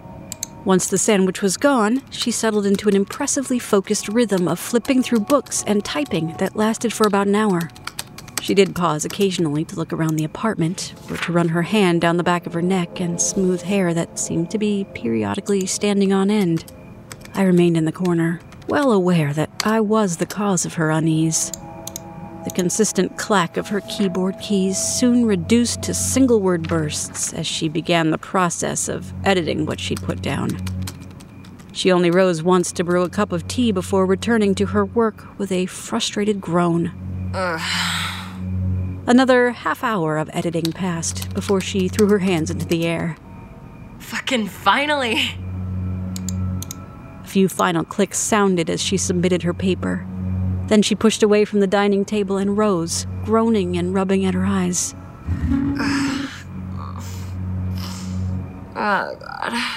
She began to move for the bedroom door, yawning and stretching and turning out the lights in the main room. Stayed right where I was, watching as she came closer, anticipating the sudden brightness as she flicked on the light. When it came, she froze, staring at me in disbelief. I didn't need a mirror or the look of pure terror on her face to tell me how I looked. I'd lived what had been done to me, after all. For effect, I raised my hands toward her, showing off the slash marks left on my palms when I reached for a shattered piece of glass to defend myself. The edges of the cuts were puckered and torn, and the lack of blood left it looking like someone had ripped grimacing mouths into the papery skin of each hand. My true mouth worked, but no sound came, because at my neck there was another wound, deep and brutal, from my attacker's knife impulsively stabbing to cut off my screams. She, living, stared at me, recently dead, for three long seconds before screaming and running for the front door. Ah! She managed to grab her phone as she passed by the couch. I stayed where I was when the front door slammed shut. And I heard her bare feet on tile as she sprinted down the hall and out the front door of the apartment building. I was able to see her from the bedroom window, standing under a streetlight and checking her pockets, then dialing a number into her phone. Her voice was faint, but it still sounded through the cheap glass of the window between us. Vanessa? Van, come get me now. I just saw a fucking ghost in my bedroom. No, I don't have my keys. They're in with the dead lady, and I'm not going back in there. She's dead because there's a gash in her throat and she's fucking white. No, I haven't been sleeping okay. I'm never going to sleep okay again. And then, the sound from the other end of the apartment that I'd been waiting for the entire night. A shattering of glass from the patio door as a man, fist wrapped in an old flannel shirt, punched through it to get at the lock. The girl I'd scared from the apartment jumped in response to the noise. It's breaking shit, Van. I am being haunted.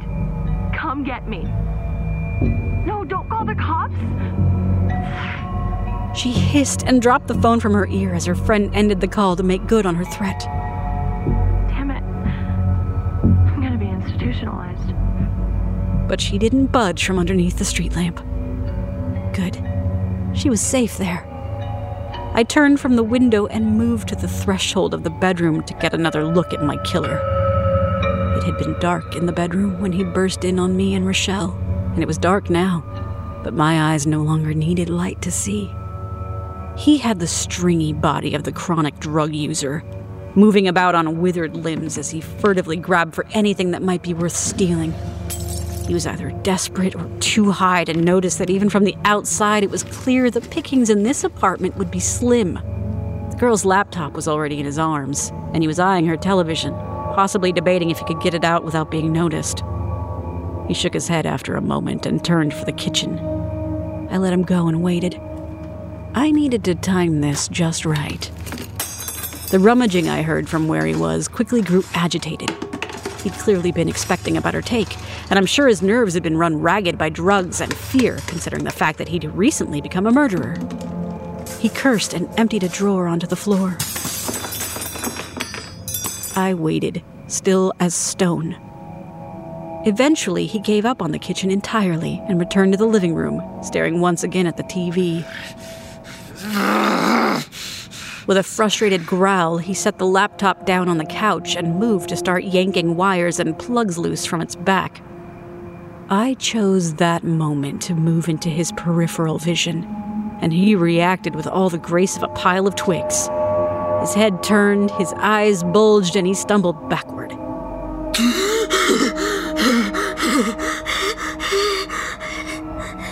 Tripped over the coffee table and landed on his ass, breaking through the cheap particle board. A look of crazed recognition crossed his face as I stepped closer, and he began to crab walk backward on his hands and legs, trying to get away. I smiled down at him. No, no, you're you're dead. You, you're you're fucking dead. When I nodded, he rolled over and clambered over the couch, intent on getting to the patio door. You, you can't be here. No, you can't. You can't. You can't. You can't. I stayed right where I was because I could see the flashlight beam that had illuminated the shattered glass and forgotten flannel on the cement of the patio outside. The cops had made it. The beam hit him next, blinding him. Jesus. Freeze! Hands where I could see them. My murderer stared uncomprehendingly between me and the cop. Is this a, a fucking joke? I smiled at him again. Ah! and he screamed again, just as the cop again ordered him to put his hands up again. The thief obeyed with drug addled slowness, though he was still staring at me. Hey, eyes on me. Is someone there with you? A shaking finger pointed in my direction, and the cop stared at me unseeingly before keying his shoulder mic and radioing for his partner to come meet him. To my murderer, he patiently told him that no one else was in the room. So, what was he pointing at exactly? You can't see her? Sh- She's right fucking there. I gave the cop a jaunty wave with one of my wounded hands. You are dead. You are fucking dead. I could see where I stabbed you. Christ. This is not happening. This is not happening. Get down on the floor. It took a few false starts for him to obey. When he finally went down, I sat beside him to watch the rest of the night play out. The girl I'd scared from the apartment soon learned that an intruder, not a ghost, had been found in her home. But when asked to identify him, could only shake her head. That's not who I saw. Said intruder, for his part, was reduced to a gibbering mess by my presence, and kept telling anyone who would listen that I couldn't be there because I was dead. He had killed me. I was dead. This caused the cops to search the apartment, but when no bodies were discovered, they decided to book him for robbery. They cuffed him and brought him to the station. I rode along, of course. I stood behind the detective during the interview, which made the job a bit harder, but it also had the side effect of making the man confess to my murder, as well as a string of robberies in the area. In the face of the impossible, and with all the drugs coursing through his system, he just couldn't keep it together. There would be ample evidence in my home to convict him, I knew. The blood at the window hadn't been mine, and matching it to him with a DNA test would be quick and simple in this day and age. The cops had already swabbed his cheek, so it would all be linked together soon enough. When the detectives who had interviewed him presented him with a printed statement, he signed it and said he didn't want a lawyer. I think he hoped doing all this would make me leave him be. When they led him to his cell after hours of interviewing and questioning, and he saw me following behind them, he began screaming again. What more do you want? I said I did it. Go the fuck away. What more did I want? I wanted my life back, but that had been stolen from me with ultimate finality. And since I couldn't have what I wanted, I'd decided to take the next best thing his life. He was never going to hurt anyone ever again, and I was going to make sure that the long, long years he had left would make it impossible to forget the one that he had. If he hadn't severed my vocal cords with his knife in a panic, I would have told him to get used to seeing me around, because thanks to him, I had nothing but time.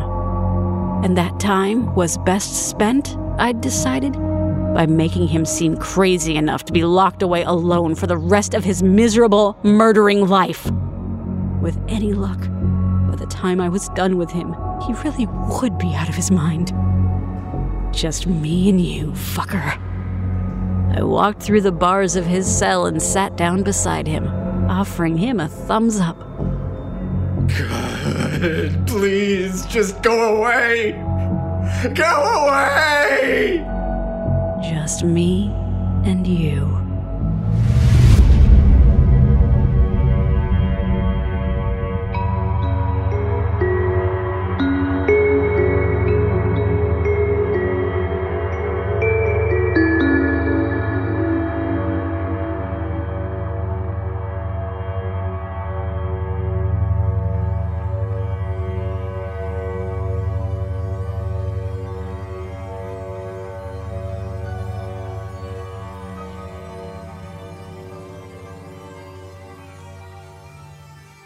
In our final tale, we're introduced to Clyde, a man who's moved out into the country to escape the hustle and bustle of city life. But as shared with us by author C.P. Riggs, his new neighbor, Tommy, well, he's a nice old fella, and the two soon become friends. But when Tommy raises the issue of strange noises in the night, it's not long before Clyde begins to hear them too. Performing this tale are Dan Zappulla, Jesse Cornett, Jessica McEvoy, Graham Rowat, Mike DelGaudio, and Elie Hirschman. So hole up in your cabin in the middle of nowhere and enjoy the isolation. And maybe think twice when you're told, hurry, come on over.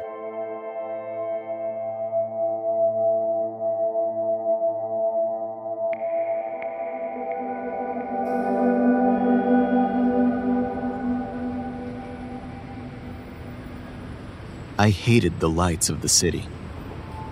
It seemed like you couldn't get away from them. Even with the blackout curtains, it would creep in around the edges, and it never stopped.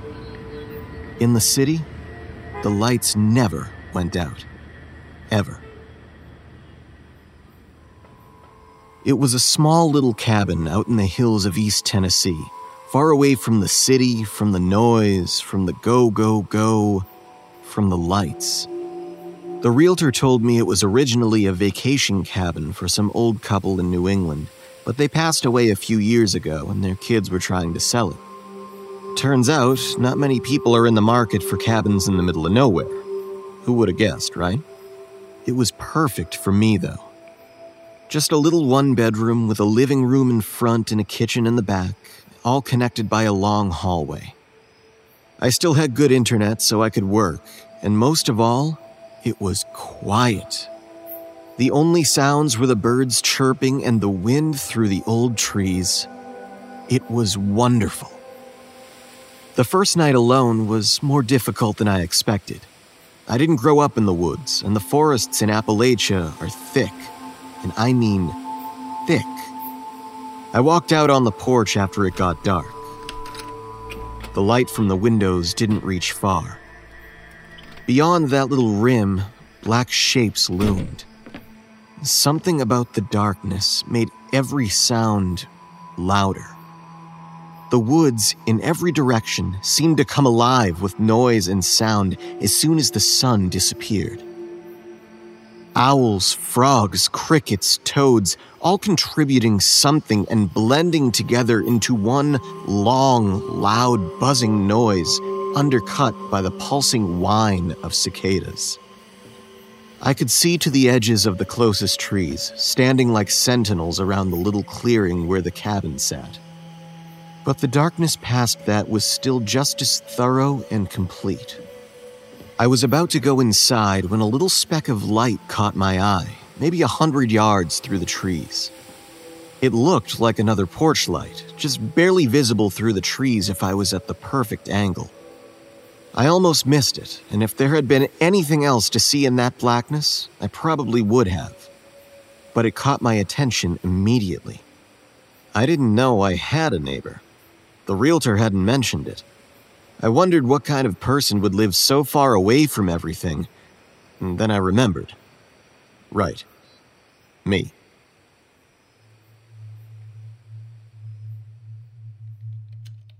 The next day, I was working on my laptop in the living room when someone tapped on the window. Hi there. He had to be pushing 75 at least. The old overalls he wore were stained and frayed and hung off of him badly, like he'd been a lot heavier once. His beard was entirely white and just barely touched his chest. He wasn't bald, but he wasn't far from it either, with just a few thin white strands combed down flat. His face was dark, like it had seen a lot of sun over the years. And he walked with an old piece of hickory wood that he used as a cane.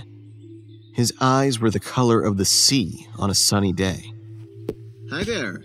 Can I help you? Well, I hope so.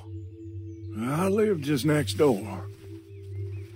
He turned and pointed a shaking finger toward where I had seen the light the night before. Oh, sorry, I, I didn't know. It's good to meet you, man. I, I'm Clyde. Uh, Clyde.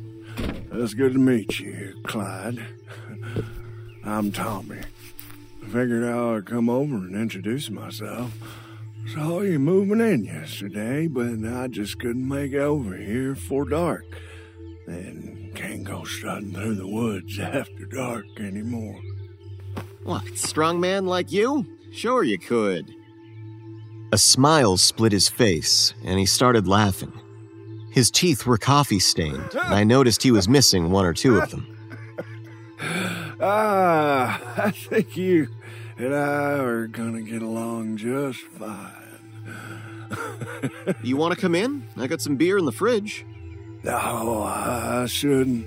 Oh, it's just one beer. Won't hurt anything. Well, there you go, twist my arm. You talked me into it.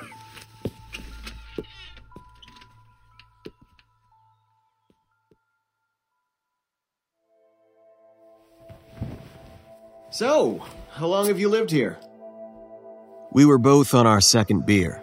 He sat with his cane in front of him, drumming his fingers gently on the handle. He smiled and reached for the beer with that same smirk on his face. His hands shook a little as he drank. Well, let's see. Today's Thursday, so my entire life. He laughed and nodded, and then shook his head sadly. Long time. yeah, a little bit. Used to be lots of people lived out here, though, a long time ago. Really? Oh, yeah. Coal mines used to have a, oh, probably 200 men or more. That was when I was little, though. A bunch of families live out here. About all them's gone now, though. I'm about all that's left. Well, there's Clintwood. That's pretty near, all things considered. Not everyone's gone. Clintwood ain't home, son. It's 12 miles away, and it just, it, it just ain't. No. I expect once I'm gone, this place probably won't get any attention until some idiot falls down one of the shafts up near the mines and gets killed. Well, it's the truth. I, I know it, but it's just funny how you said it. What moved you out here? I just wanted some peace and quiet. Yeah? Yeah, just some peace and quiet. I can appreciate peace and quiet. It's actually one of the reasons I came over. I couldn't sleep last night for the noise. I frowned, trying to figure out what he was talking about. He shifted uncomfortably in his chair and looked down at his feet. Well, all that banging kept me up until morning. Banging? No, I don't mean being that nosy neighbor or that crotchety old man beating on your door or anything. I, I really don't. Please don't take it that way. I just have a hard time sleeping as is. You understand? And. Uh, what? Banging? He leaned back and blinked a couple times, surprised. Well, the banging last night. It went on for, hell, hours. Sounded like you were over here banging on a piece of wood with a hammer or something. I went to bed around 10, Tommy. I slept all night. You weren't over here doing anything. No repairs or anything. No, honest. I looked him in the eye, trying to show I was telling the truth. He screwed his mouth up and looked down at his feet. And you didn't hear it? I was exhausted from moving. I was asleep before my head hit the pillow. What did it sound like? He looked around for a second, then grabbed one of the empty beer bottles. Well, sort of like. it. He banged the empty bottle on the table gently. then, then a pause, and then.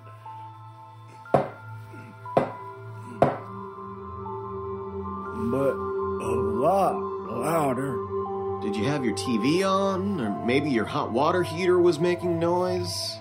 Television don't get that loud. The water heater thing could be it, but I swear it sounded like it was coming from over here. He slid the empty bottle back across the table and frowned. I shrugged. Uh, sorry, Tommy. I, I wasn't doing anything. I'll keep an eye out for something to make sure, but I got nothing. Well, shit. Now I feel like a jackass coming over here and jumping on your case. No, no, no. Please don't. I'm glad you came over. I didn't even know I had a neighbor until I saw your porch light last night. I'm glad I got to meet you. Well, you seem like a good guy, Clyde. I'd love to have you over for dinner sometime. You might have to help me a little, but I make some damn good cornbread if you like some. I'd love some, Tommy, and I'd love to help you cook. Just tell me when you're free. I'll bring the beer. Well, I'll, I'll do that. He nodded and struggled to his feet. Oh. He finished his last sip of beer and laid it on the table. Uh, well, but I need to be heading out. I still got things to need done today. If you need anything, though, you come over and tell me. Deal? He held out a wrinkled old hand, and we shook. Deal. We walked back down the hall to the front door, the old man's cane thumping on the hardwood.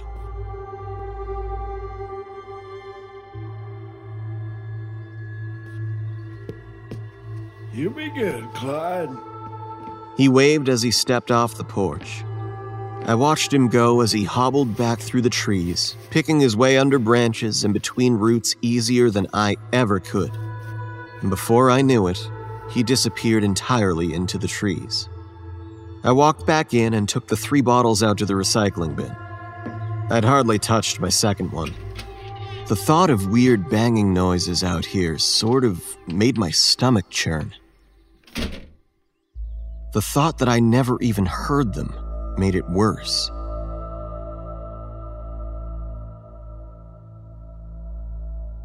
Dark comes on quicker out here than it did in the city.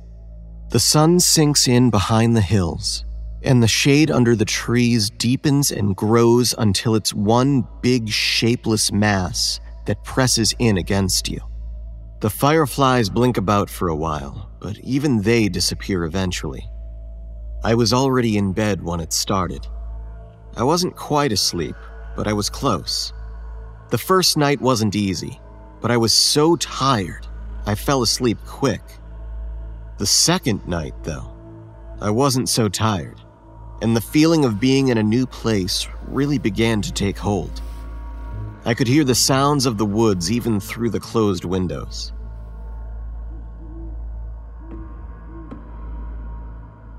I think I'd been laying there for about an hour when it started, far away.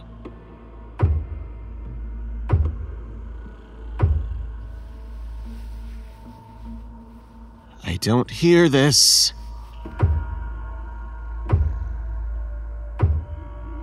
I don't hear this.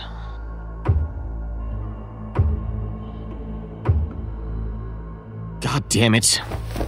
I threw the bed sheet off and swung my feet onto the floor, then padded through the house in my underwear, flicking lights on as I went. Bedroom light, hallway light, living room light, second living room light, porch light.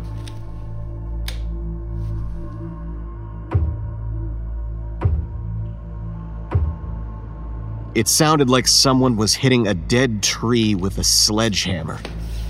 I peeked out one of the windows, but I couldn't see anything. So I unlocked the door and stepped out onto the porch. The days were just a little uncomfortably warm for spring, but the nights were still uncomfortably cool, especially with the wind blowing. And it was blowing hard, whipping the trees about with the sound of shifting leaves.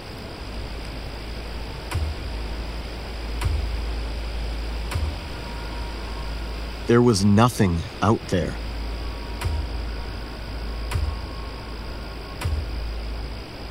Nothing.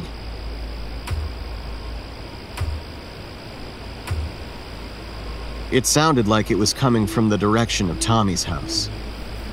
I craned my neck, trying to see anything, maybe catch a glimpse of his porch light. I finally found the angle, and sure enough, it was there. I squinted, but I still couldn't see anything beyond the dark outline of trees.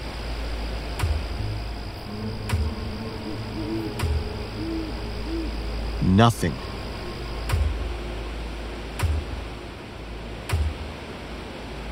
I couldn't think of anything to do about the knocking, so I turned to go back in the house. Hey! The knocking stopped immediately, and I stood stone still. Hey! Did Tommy have a wife? He didn't mention it. Did she think it was me out there making the noise? Hey! I waited for some kind of response or for the knocking to start back, but all I heard were the constant chirps and whines and hoots that filled the space left behind. I waited for 15 minutes before I went back inside, listening, but no more sounds ever came. Sometimes when I'm alone at night, when I can't sleep, I remember that decision to just go back inside. I remember it, and I wonder.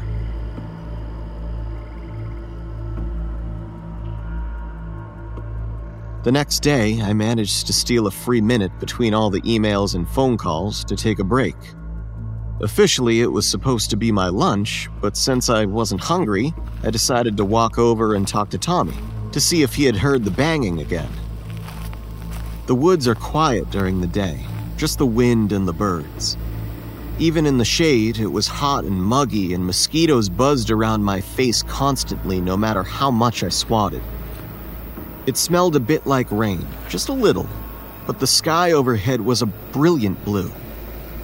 I trudged through the trees, nearly tripping over roots and wondering if this or that plant was poison ivy. I remembered how Tommy had hobbled through without a bit of trouble, and I felt a little ashamed. The old man's house was the opposite of mine in almost every respect. Mine, plopped down in a little clearing by New Englanders, seemed like a foreign invader in comparison to his.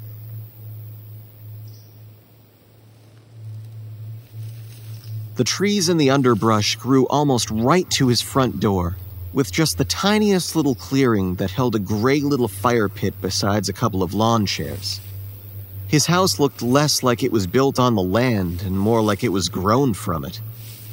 The walls were river stones fit together with some kind of mortar that looked like mud. And the door was old wood, clearly homemade. A single power line ran off from the house to somewhere in the trees. It looked like a cross between a hunter's cabin and Ted Kaczynski's. I finally made it to the front door and was just about to knock when I heard it.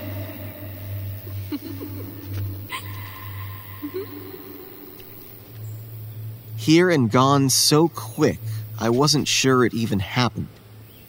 I looked around, trying to figure out where it came from, but I was alone as far as I could tell. I strained my ears, but all I could hear was bird song. I told myself I was being paranoid and stupid and went to knock again.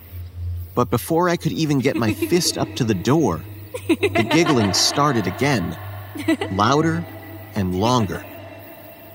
It sounded like it was just behind the door. Maybe Tommy does have a wife, I thought. Maybe they're. Oh no. The image of the old man having sex with an equally wrinkled old woman flashed extremely vividly through my head, and I shuddered at the thought. I shook my head and then shook it harder, trying to get the image out. I figured I would come back later and made my way up the path back to the woods. The giggling came a few more times, loud and always short, like a soundbite played again and again. But I ignored it and kept walking, more focused on avoiding the poison ivy.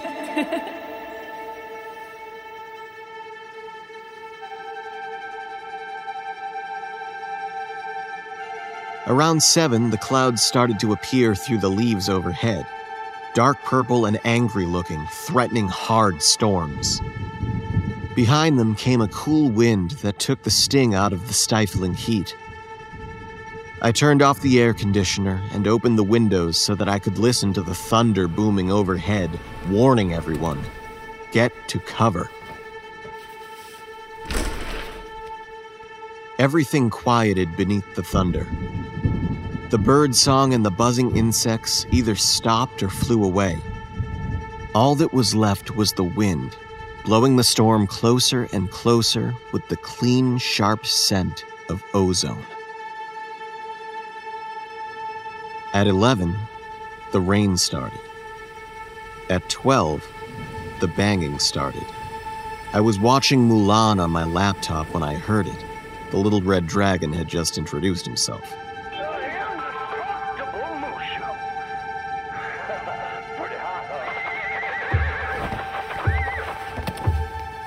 I paused the movie and waited. I wasn't scared, actually. I, I was annoyed. Work was long and annoying, and I just wanted to watch my movie. I didn't even bother looking for the cause this time.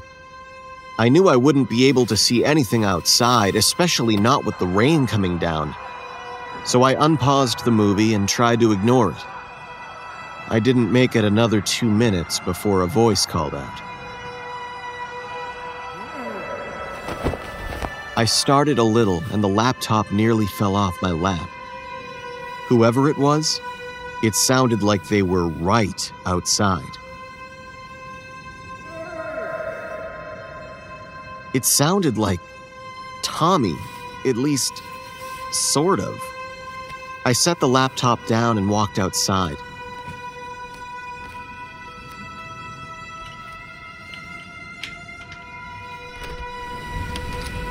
The porch light barely stretched farther than five feet or so out into the wet, rainy darkness. Hey, Tommy? Is that you? Hey! What are you doing? Come over! I looked around, trying to figure out where he was. I couldn't see him, but he, he didn't sound far away. Where are you?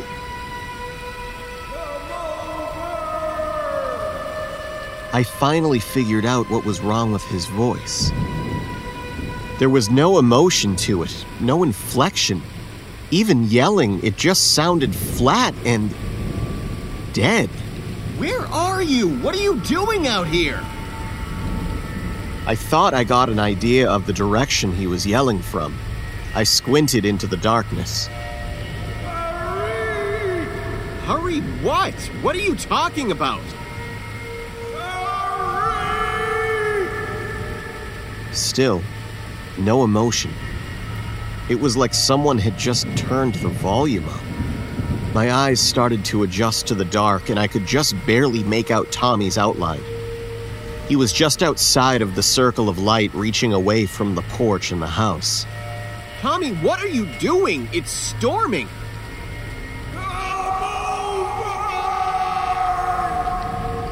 I strained and squinted, trying to see what in the fuck was going on, but all I could see was the shape of him.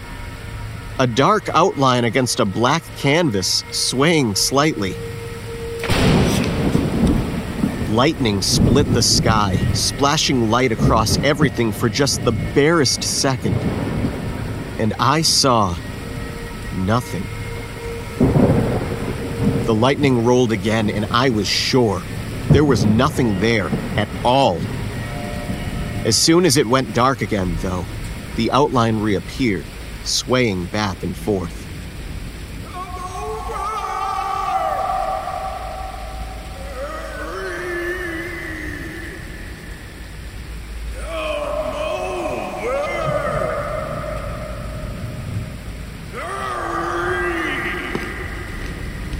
I backed inside and slammed the door, locking it and holding it shut with my hands, afraid something would come barreling through it at any second. For a second, the voice stopped. Then I tried to listen over the rain.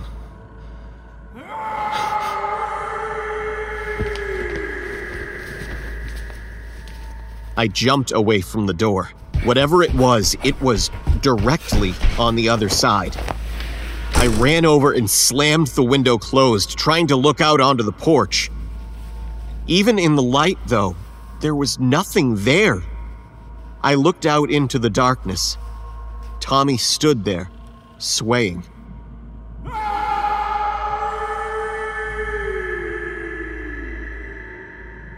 I remembered the other windows and ran through the house, slamming them shut and locking them as quick as my shaking hands could manage. When I shut and locked the last window, I leaned against the wall, frantically trying to figure out what I should do. I remembered the landline in the kitchen and ran down the hallway to it.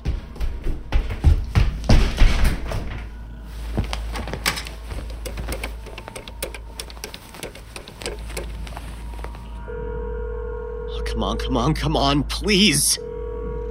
The line clicked and someone picked up the other end. Hello?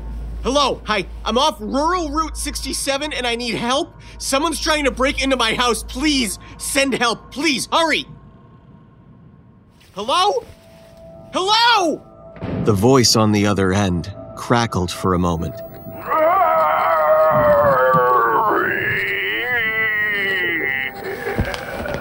I slammed the receiver back on the telephone and then ripped the cord out of the wall. The yelling outside stopped, and for a moment, the rain was all I could hear. Somehow, that scared me more. I crept back down the hallway to the living room as quietly as I could manage and peeked out of the window. The shape was still out there, but I could make out something new, like a flash of white. Teeth? Was it smiling? Tommy didn't have teeth that white, or even all of them. That couldn't be Tommy out there. The thing out in the rain didn't move. I moved out of the window and toward the door, expecting it to come crashing in at any moment. I realized I was gritting my teeth, grinding them together, and my hands were clenched so tight that my knuckles were a pale, bony white. Hey, go! Get, get out of here! Fuck off! A shadow moved back and forth under the door, like a dog trying to figure out how to get past something in its way. It went back and forth, back and forth, back and forth, sniffing quietly. Then the porch light went out, and the shadow disappeared.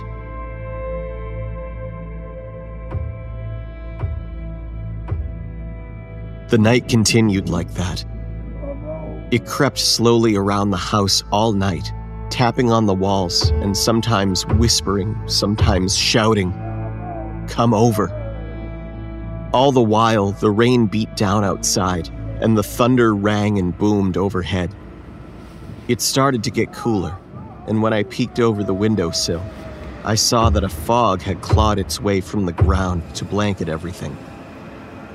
I stayed in the living room where everything was brightest. Every light in the house was on. I even lit a candle, the only one I had, and fished out my little LED flashlight. I didn't know what the light was to it, if it even was anything, but the little flashlight was comforting somehow. At the very least, it seemed not to like it. I had the briefest idea to run, but where would I have gone? The only person nearby was Tommy, and either he was part of everything or it had already gotten to him. I wasn't sure which. It, didn't really matter which.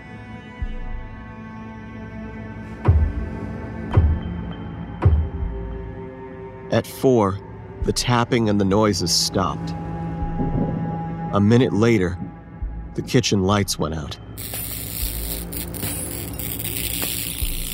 They didn't just go out, but shattered with the sickening crack that echoed through the house as loudly as the thunder overhead.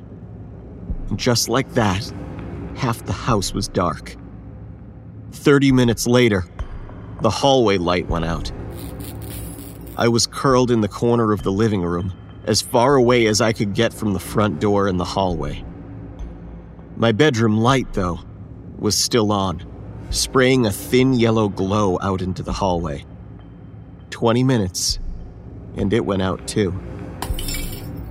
The living room was all that was left two lamps, a candle, and my flashlight. The rain stopped. I waited then in the quiet. I hated the rain, but when it stopped, I wished desperately for it to come back. The quiet was worse. The only sounds were the rumbles of thunder, quieter and farther away each time as the storm receded. The fog grew thicker and pressed itself against the house, a white sheet just beyond the windows. Everything took on a cold and clammy feeling, and my nervous shaking turned into a cold shivering. The tapping started again on the wall, separating the bedroom and the living room.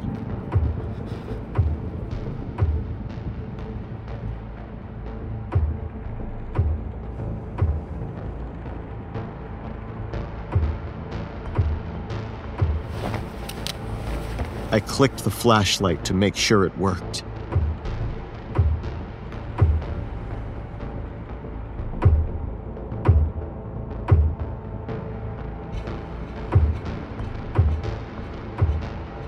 It moved back and forth across the wall, like someone tapping to find a stud.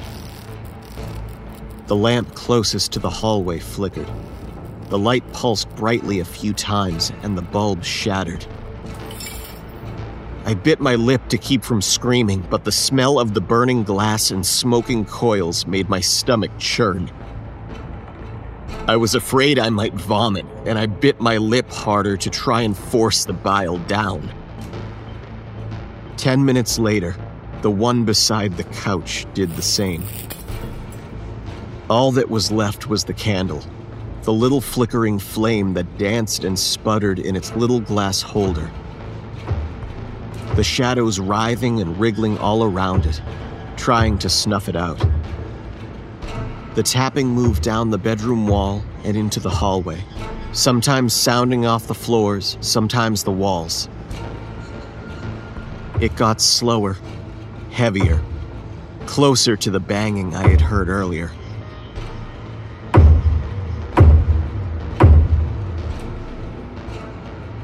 The last one was just around the corner of the hallway, inches out of sight. I wanted to shout at it, but I was too terrified. My voice was gone. It had already fled, screaming into the night. I couldn't manage anything more than a low shudder. I watched the candle. My whole world became that little dancing flame as I poured every part of my being into trying to will it to stay lit, to not leave me alone. It burned for close to 15 minutes, alone on the table between me and the hallway, between me and it. The sentinel between me and whatever was in all that darkness. If I could just keep going until the sun came up, maybe I'd be fine. So I watched it, and I watched it, and I wished, and I prayed. Then it slowed. Then it sputtered. Then it went out. I didn't even wait a second before I clicked the flashlight on and aimed it at the hallway. The light was dazzling after the little candle, and the white hue bleached everything of color. The tapping didn't stop, or the voices. Hey, come over. Hurry.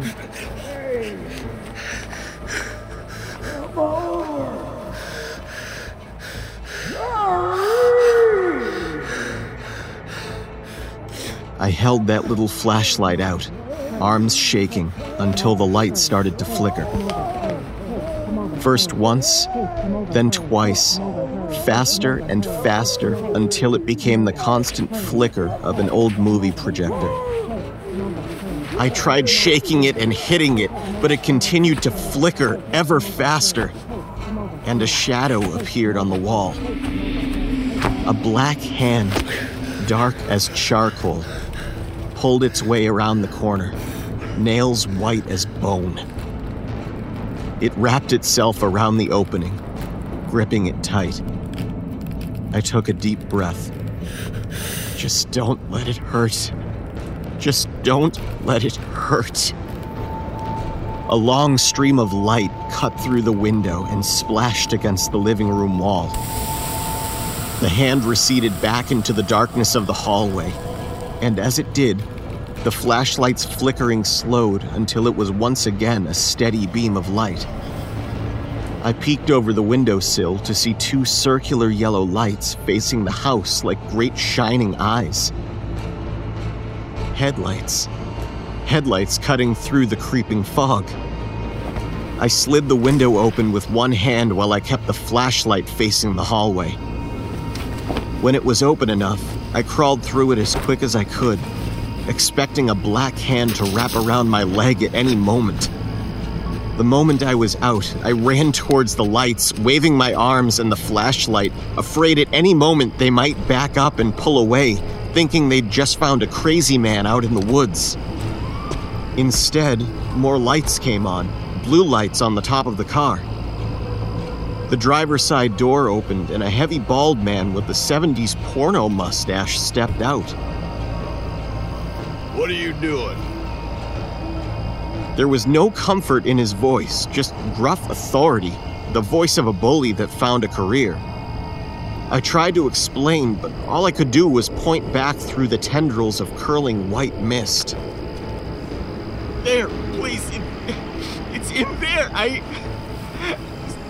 The lights. The other door opened, and a much younger, much thinner man stepped out. He was pale and looked like he might throw up. He looked at the fat man, who nodded and then stepped around the car towards me. You're okay. He was trying to be calming, but his hand was shaking and his voice quivered. Okay, let's just sit you down and.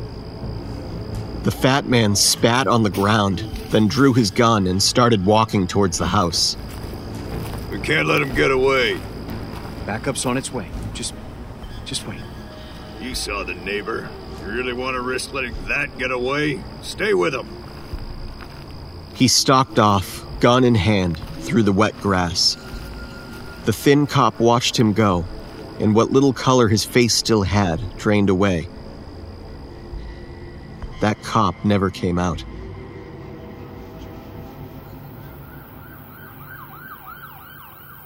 Two more squad cars arrived 20 minutes later, right as the gray of morning started to creep in around the edges of the clearing.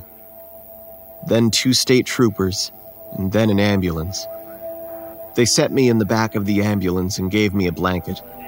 The cops all talked in a big group with serious looks on their faces, and every few seconds one of them looked at me. I rode back to Clintwood with the thin cop and an old trooper. Nobody talked. The radio stayed off. The only sounds were wet tires on wet asphalt and the hum of the engine. I wrapped the blanket around me tighter as the rain soaked landscape slid past. They sat me in a cold, sterile room in the police station under bright LED lights and left me there alone.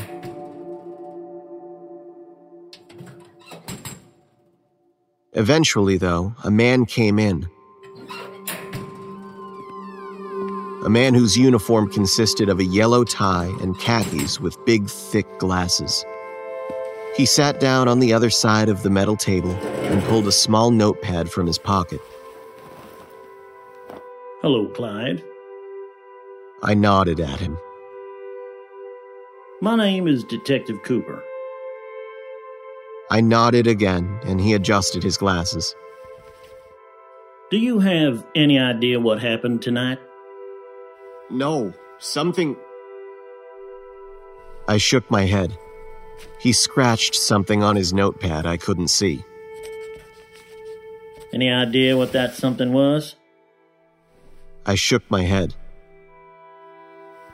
Is Tommy okay? Your neighbor? I nodded. He adjusted his glasses again, even though they didn't need adjusting. I'm afraid he's dead. What happened to him? He sat the notepad face down on the table and looked at me with something that was close to pity. Please trust me, Clyde, when I tell you you don't want to know. I looked down at my feet and the blue tile on the floor. Do you have any idea what happened at all? Tommy told me he heard banging noises. Banging noises? Yeah, like wood blocks banging together or something. Did you hear them? At first, no, but then night before last, I heard them while I was in bed, and they started up again last night before everything else. He picked up his notepad and scribbled on it. That was when you called 911. I nodded, and he kept scribbling. Why did you hang up? I remembered the voice crackling on the other end. Because I didn't hear anyone on the other end. I, I thought the line was dead. If you hadn't hung up, we could have found you sooner. The cops they sent out didn't know someone else had moved in out that way, so they thought it must have been the old man that called. Why did they come to my house then? His pencil stopped scribbling for a second, and he answered without looking at me. They were checking to see if the killer might have tried to hide next door. You apparently startled them a bit when you came running out like you did. You're lucky they didn't shoot. His pencil started scribbling again. I'm afraid you aren't allowed to return to your home at present. Due to what happened to Officer Chatry, it's currently a crime scene. I can't imagine you're too keen to return, though. He peered at me over the rim of his glasses, and I shook my head. Is there anywhere we can take you or anyone we can contact? Uh, my parents live a couple hours away near Nashville. I can go stay with them. He flipped his notebook closed and put his pencil back into the pocket of his button up. Probably best to be around family right now, anyway. I nodded. He stood. Come on. We'll see how we're going to get you there and get you some coffee. You look cold. We walked out into the hallway, just as sterile and cold as the room we just came from. At the end, we turned a corner, and Detective Cooper ran right into a harassed looking young man carrying a stack of files that scattered everywhere when the young man lost his balance. Sorry, sir. Papers covered the floor files, forms, pictures. I knelt down to help him pick them up, and then I realized what the files concerned. The pictures were of Officer Chatry, the large man with the mustache. I recognized my bedroom in the pictures. He was sitting on my bed, leaned against the headboard like he had been propped up. I felt the vomit rising in my throat when I looked closer, and I thought I might scream. His eyes were gone, and in their place, severed fingers were stuffed into the sockets, all pointing straight toward the camera. His mouth hung open in a silent, horrified scream.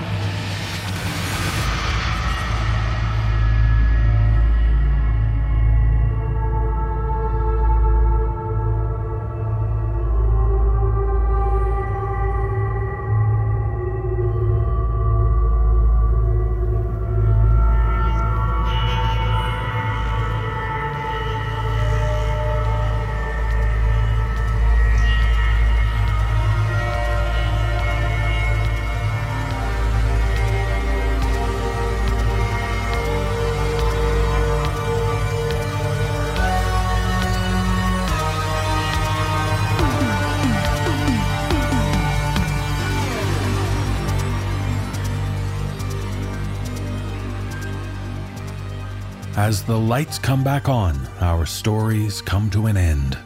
Please remember to be kind and rewind. And visit the NoSleepPodcast.com for show notes and more details about the people who bring you this production. And on their behalf, we thank you for being a supportive, sleepless member. This audio production is copyright 2019 by Creative Reason Media Inc. All rights reserved. The copyrights for each story are held by the respective authors. No duplication or reproduction of this audio program is permitted without the written consent of Creative Reason Media Inc.